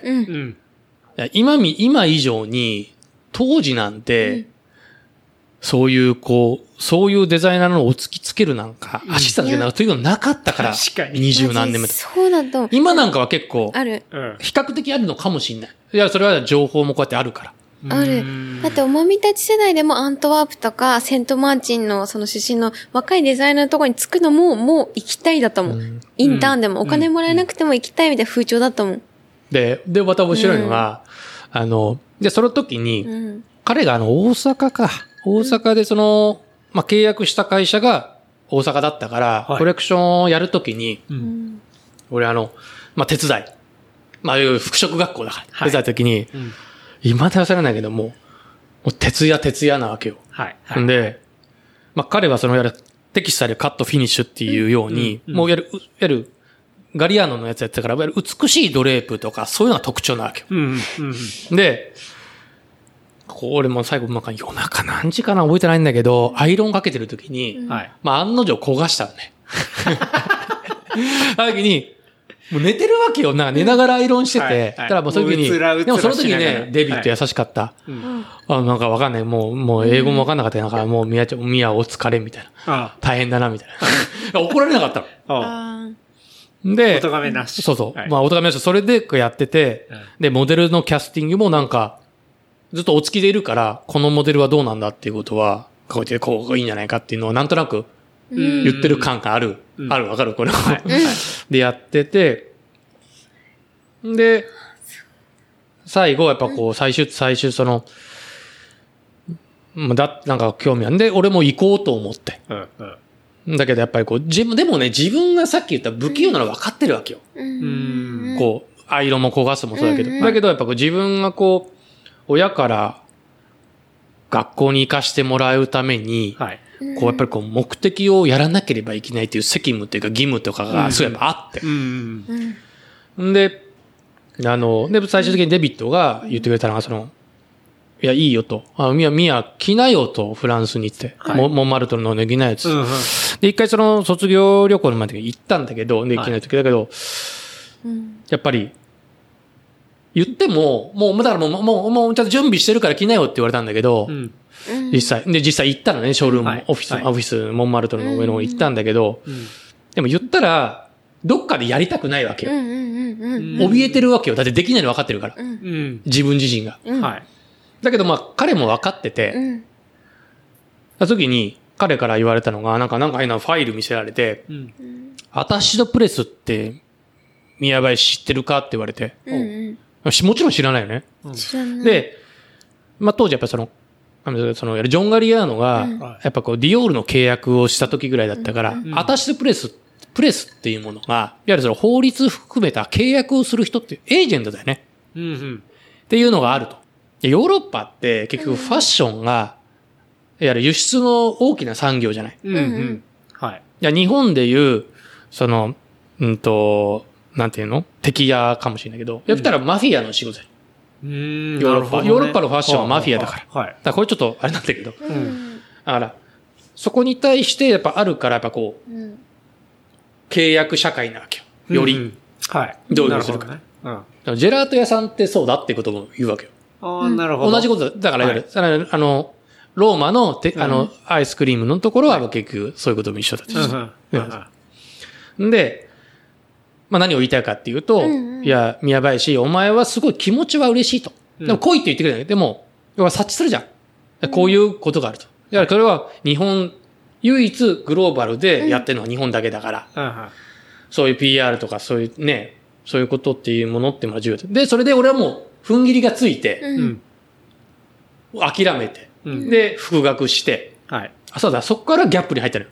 みんな知ってるかわかんないけど、4号か5号で終わったギャップっていう雑誌が一時期あったの。うん荒木みどりさんと神林さんとか松浦さんとか、はあ、はあ、はあの、まあプロダク、あの、あうんのそういう、だから伝説のなんか雑誌があったの、カルチャー誌みたいな。あ。はい。はい。で、俺はそこで、たまたまそのギャップのコレクション誌でバイト入った時に、その、5号か何号だけ終わった、なんかこう、すごい伝説の雑誌があるのよ。はいその時に俺いて、で、そこで、デビットが日本でコレクションするときに、俺はギャップの方で話して、うんうんうんあの、うん、まあ、そうそう、話してってとか、まあ、俺がいるからでうん説明して、うんうんで、コレクションの特集組んでくれたりとか。うん。だから僕はだからそっち側に行こうっていうジェネラリストになろうと思ったのよ。僕はスペシャリストになれないと、どう考えても。うんだからそういう、すごい人たちの傍らにいるための調整係というか、うん。僕はそれに重く、なんか行かなくても、うん。みんなのなんか助けになるなんか小さな情報のなんか集合体みたいなことができればいいかなっていうところから始まったの。なるほど。自分の社会人が。あだから柔軟者とか転,、うん転職というか、まあいっぱい多いんだけど、うんうんなんかこうプラスになるんじゃないかとか、ーうーん。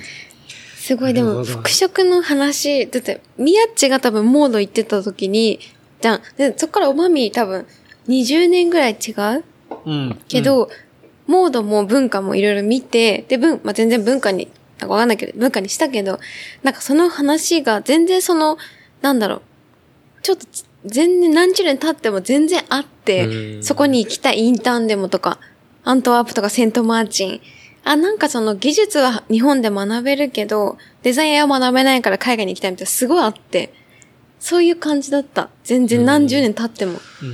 なんか、本当にそうだったのよそ本当にそれはなんかやっぱわかる気がする。あの、だからいろんな人たちがさ、道を作ってくれて、うんうんデザイナーさんがこうあると思うんだけど、やっぱりこう、やっぱ未だに思うのが、やっぱアタシドプレスっていう概念が、やっぱ違うよね。うん。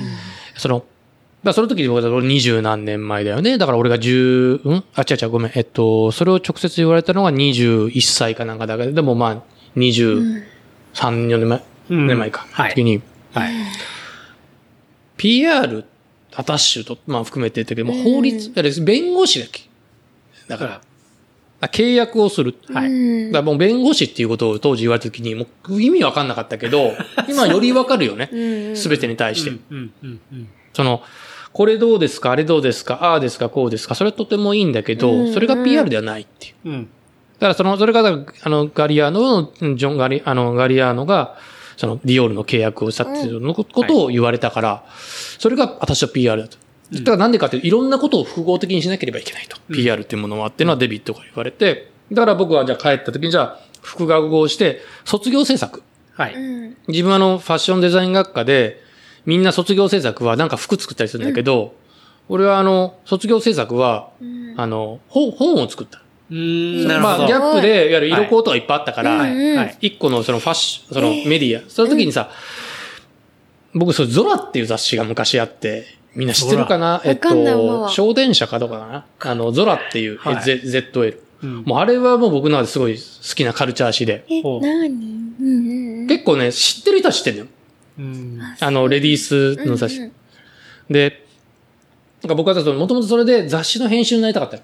うん。あ、そうで、編集になりたくて、だけどこう、なんか結構やっぱこう、その時に防具が。日本に来るっていう時はい。に、はい。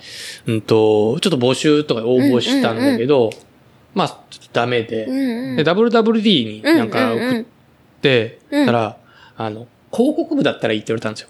ああ。でもやっぱりこう僕はちょっと編集あの文を書きたい。はい。で、それでちょっと、やめて、うん。で、なんかもう、うん自分の就職とかどうしようかなって時に、それで、もう、伝説のね、本当にそれこそあの、先見新聞の小田さんっていう人が昔いて、もうもちろんね、だけども本当にすごい人で、はい。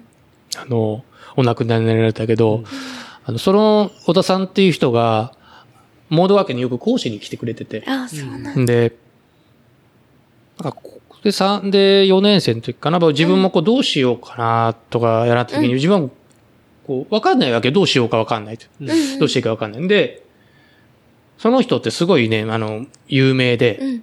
いろんな企業のサンプル品とかを持ってくれ、持ってて、うんたらもう人気のある先生なのよ。はい。言ったらこう、だこれあげるよって、わーとかっていうように、あーすごいね、話も面白いしうん、で、すごい。で、で、あの先生のすごいところって、俺やっぱりす、本当すごい尊敬するのが、僕は大したことないと。うん。僕は経験したことを喋るだけだから、うん。うん。それは誰でもできると。うん。だから、経験してないことを喋れるとかすごい人なんだとかっていうわけよ。だかあら僕なんかで偉くないと。っていうのがまあいろいろ喋ってて。うん。で、大体さ、学校の講義って、最後質問ある方って誰も手挙げないじゃん。うん。あ。まあ、日本は特にね。うんで、俺は、あの、その時に、うん。なんか、ああいう説明あった時に、なんかある時、じゃあ、はいとかつって。うんわかんないけど、それで、じゃあ終わっ、ちょっといる、終わったら裏来いみたいな。僕原稿書きたいんですって言ったら。ああ。うんそれがちょうど本当卒業前かなんかね、原稿書きたいんです。うん。だから、もちろんびっくりするよね、その、小田さんなんかは。ううんん。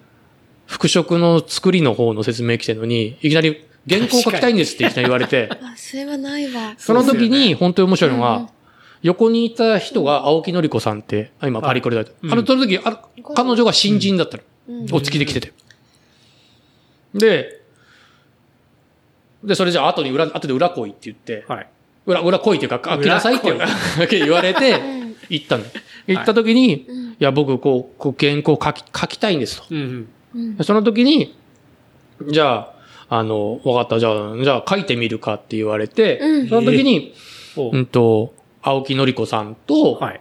じゃあ二人で、えっと、マウンテンブーツっていうのが当時流行ってて、うん。うん。あの、アウトドアの、はいうんスポルティバだったりとか、もう今のわかんないけども、で、いうのを原宿で、十字路でスナップして、うん。それが流行ってるっていう文、原稿を、何百ワードかな ?400 ワードかわかんないけど、うんうんそれを、一週間以上、当時だって、ワープロとかもない、もうもう原稿用紙を消したり書いたりを、はいはいはい。ずすごい。ーっとやって、それで初めて5000円かなんかいくらかギャラもらったんだけど、そこが始まり。そうそう。なんかもう、なんかもう、そうむしろなんか自分で喋ってて、多すぎて。いろいろやってたんだね。そうそうそう。楽しいお話は次週、後編に続きます。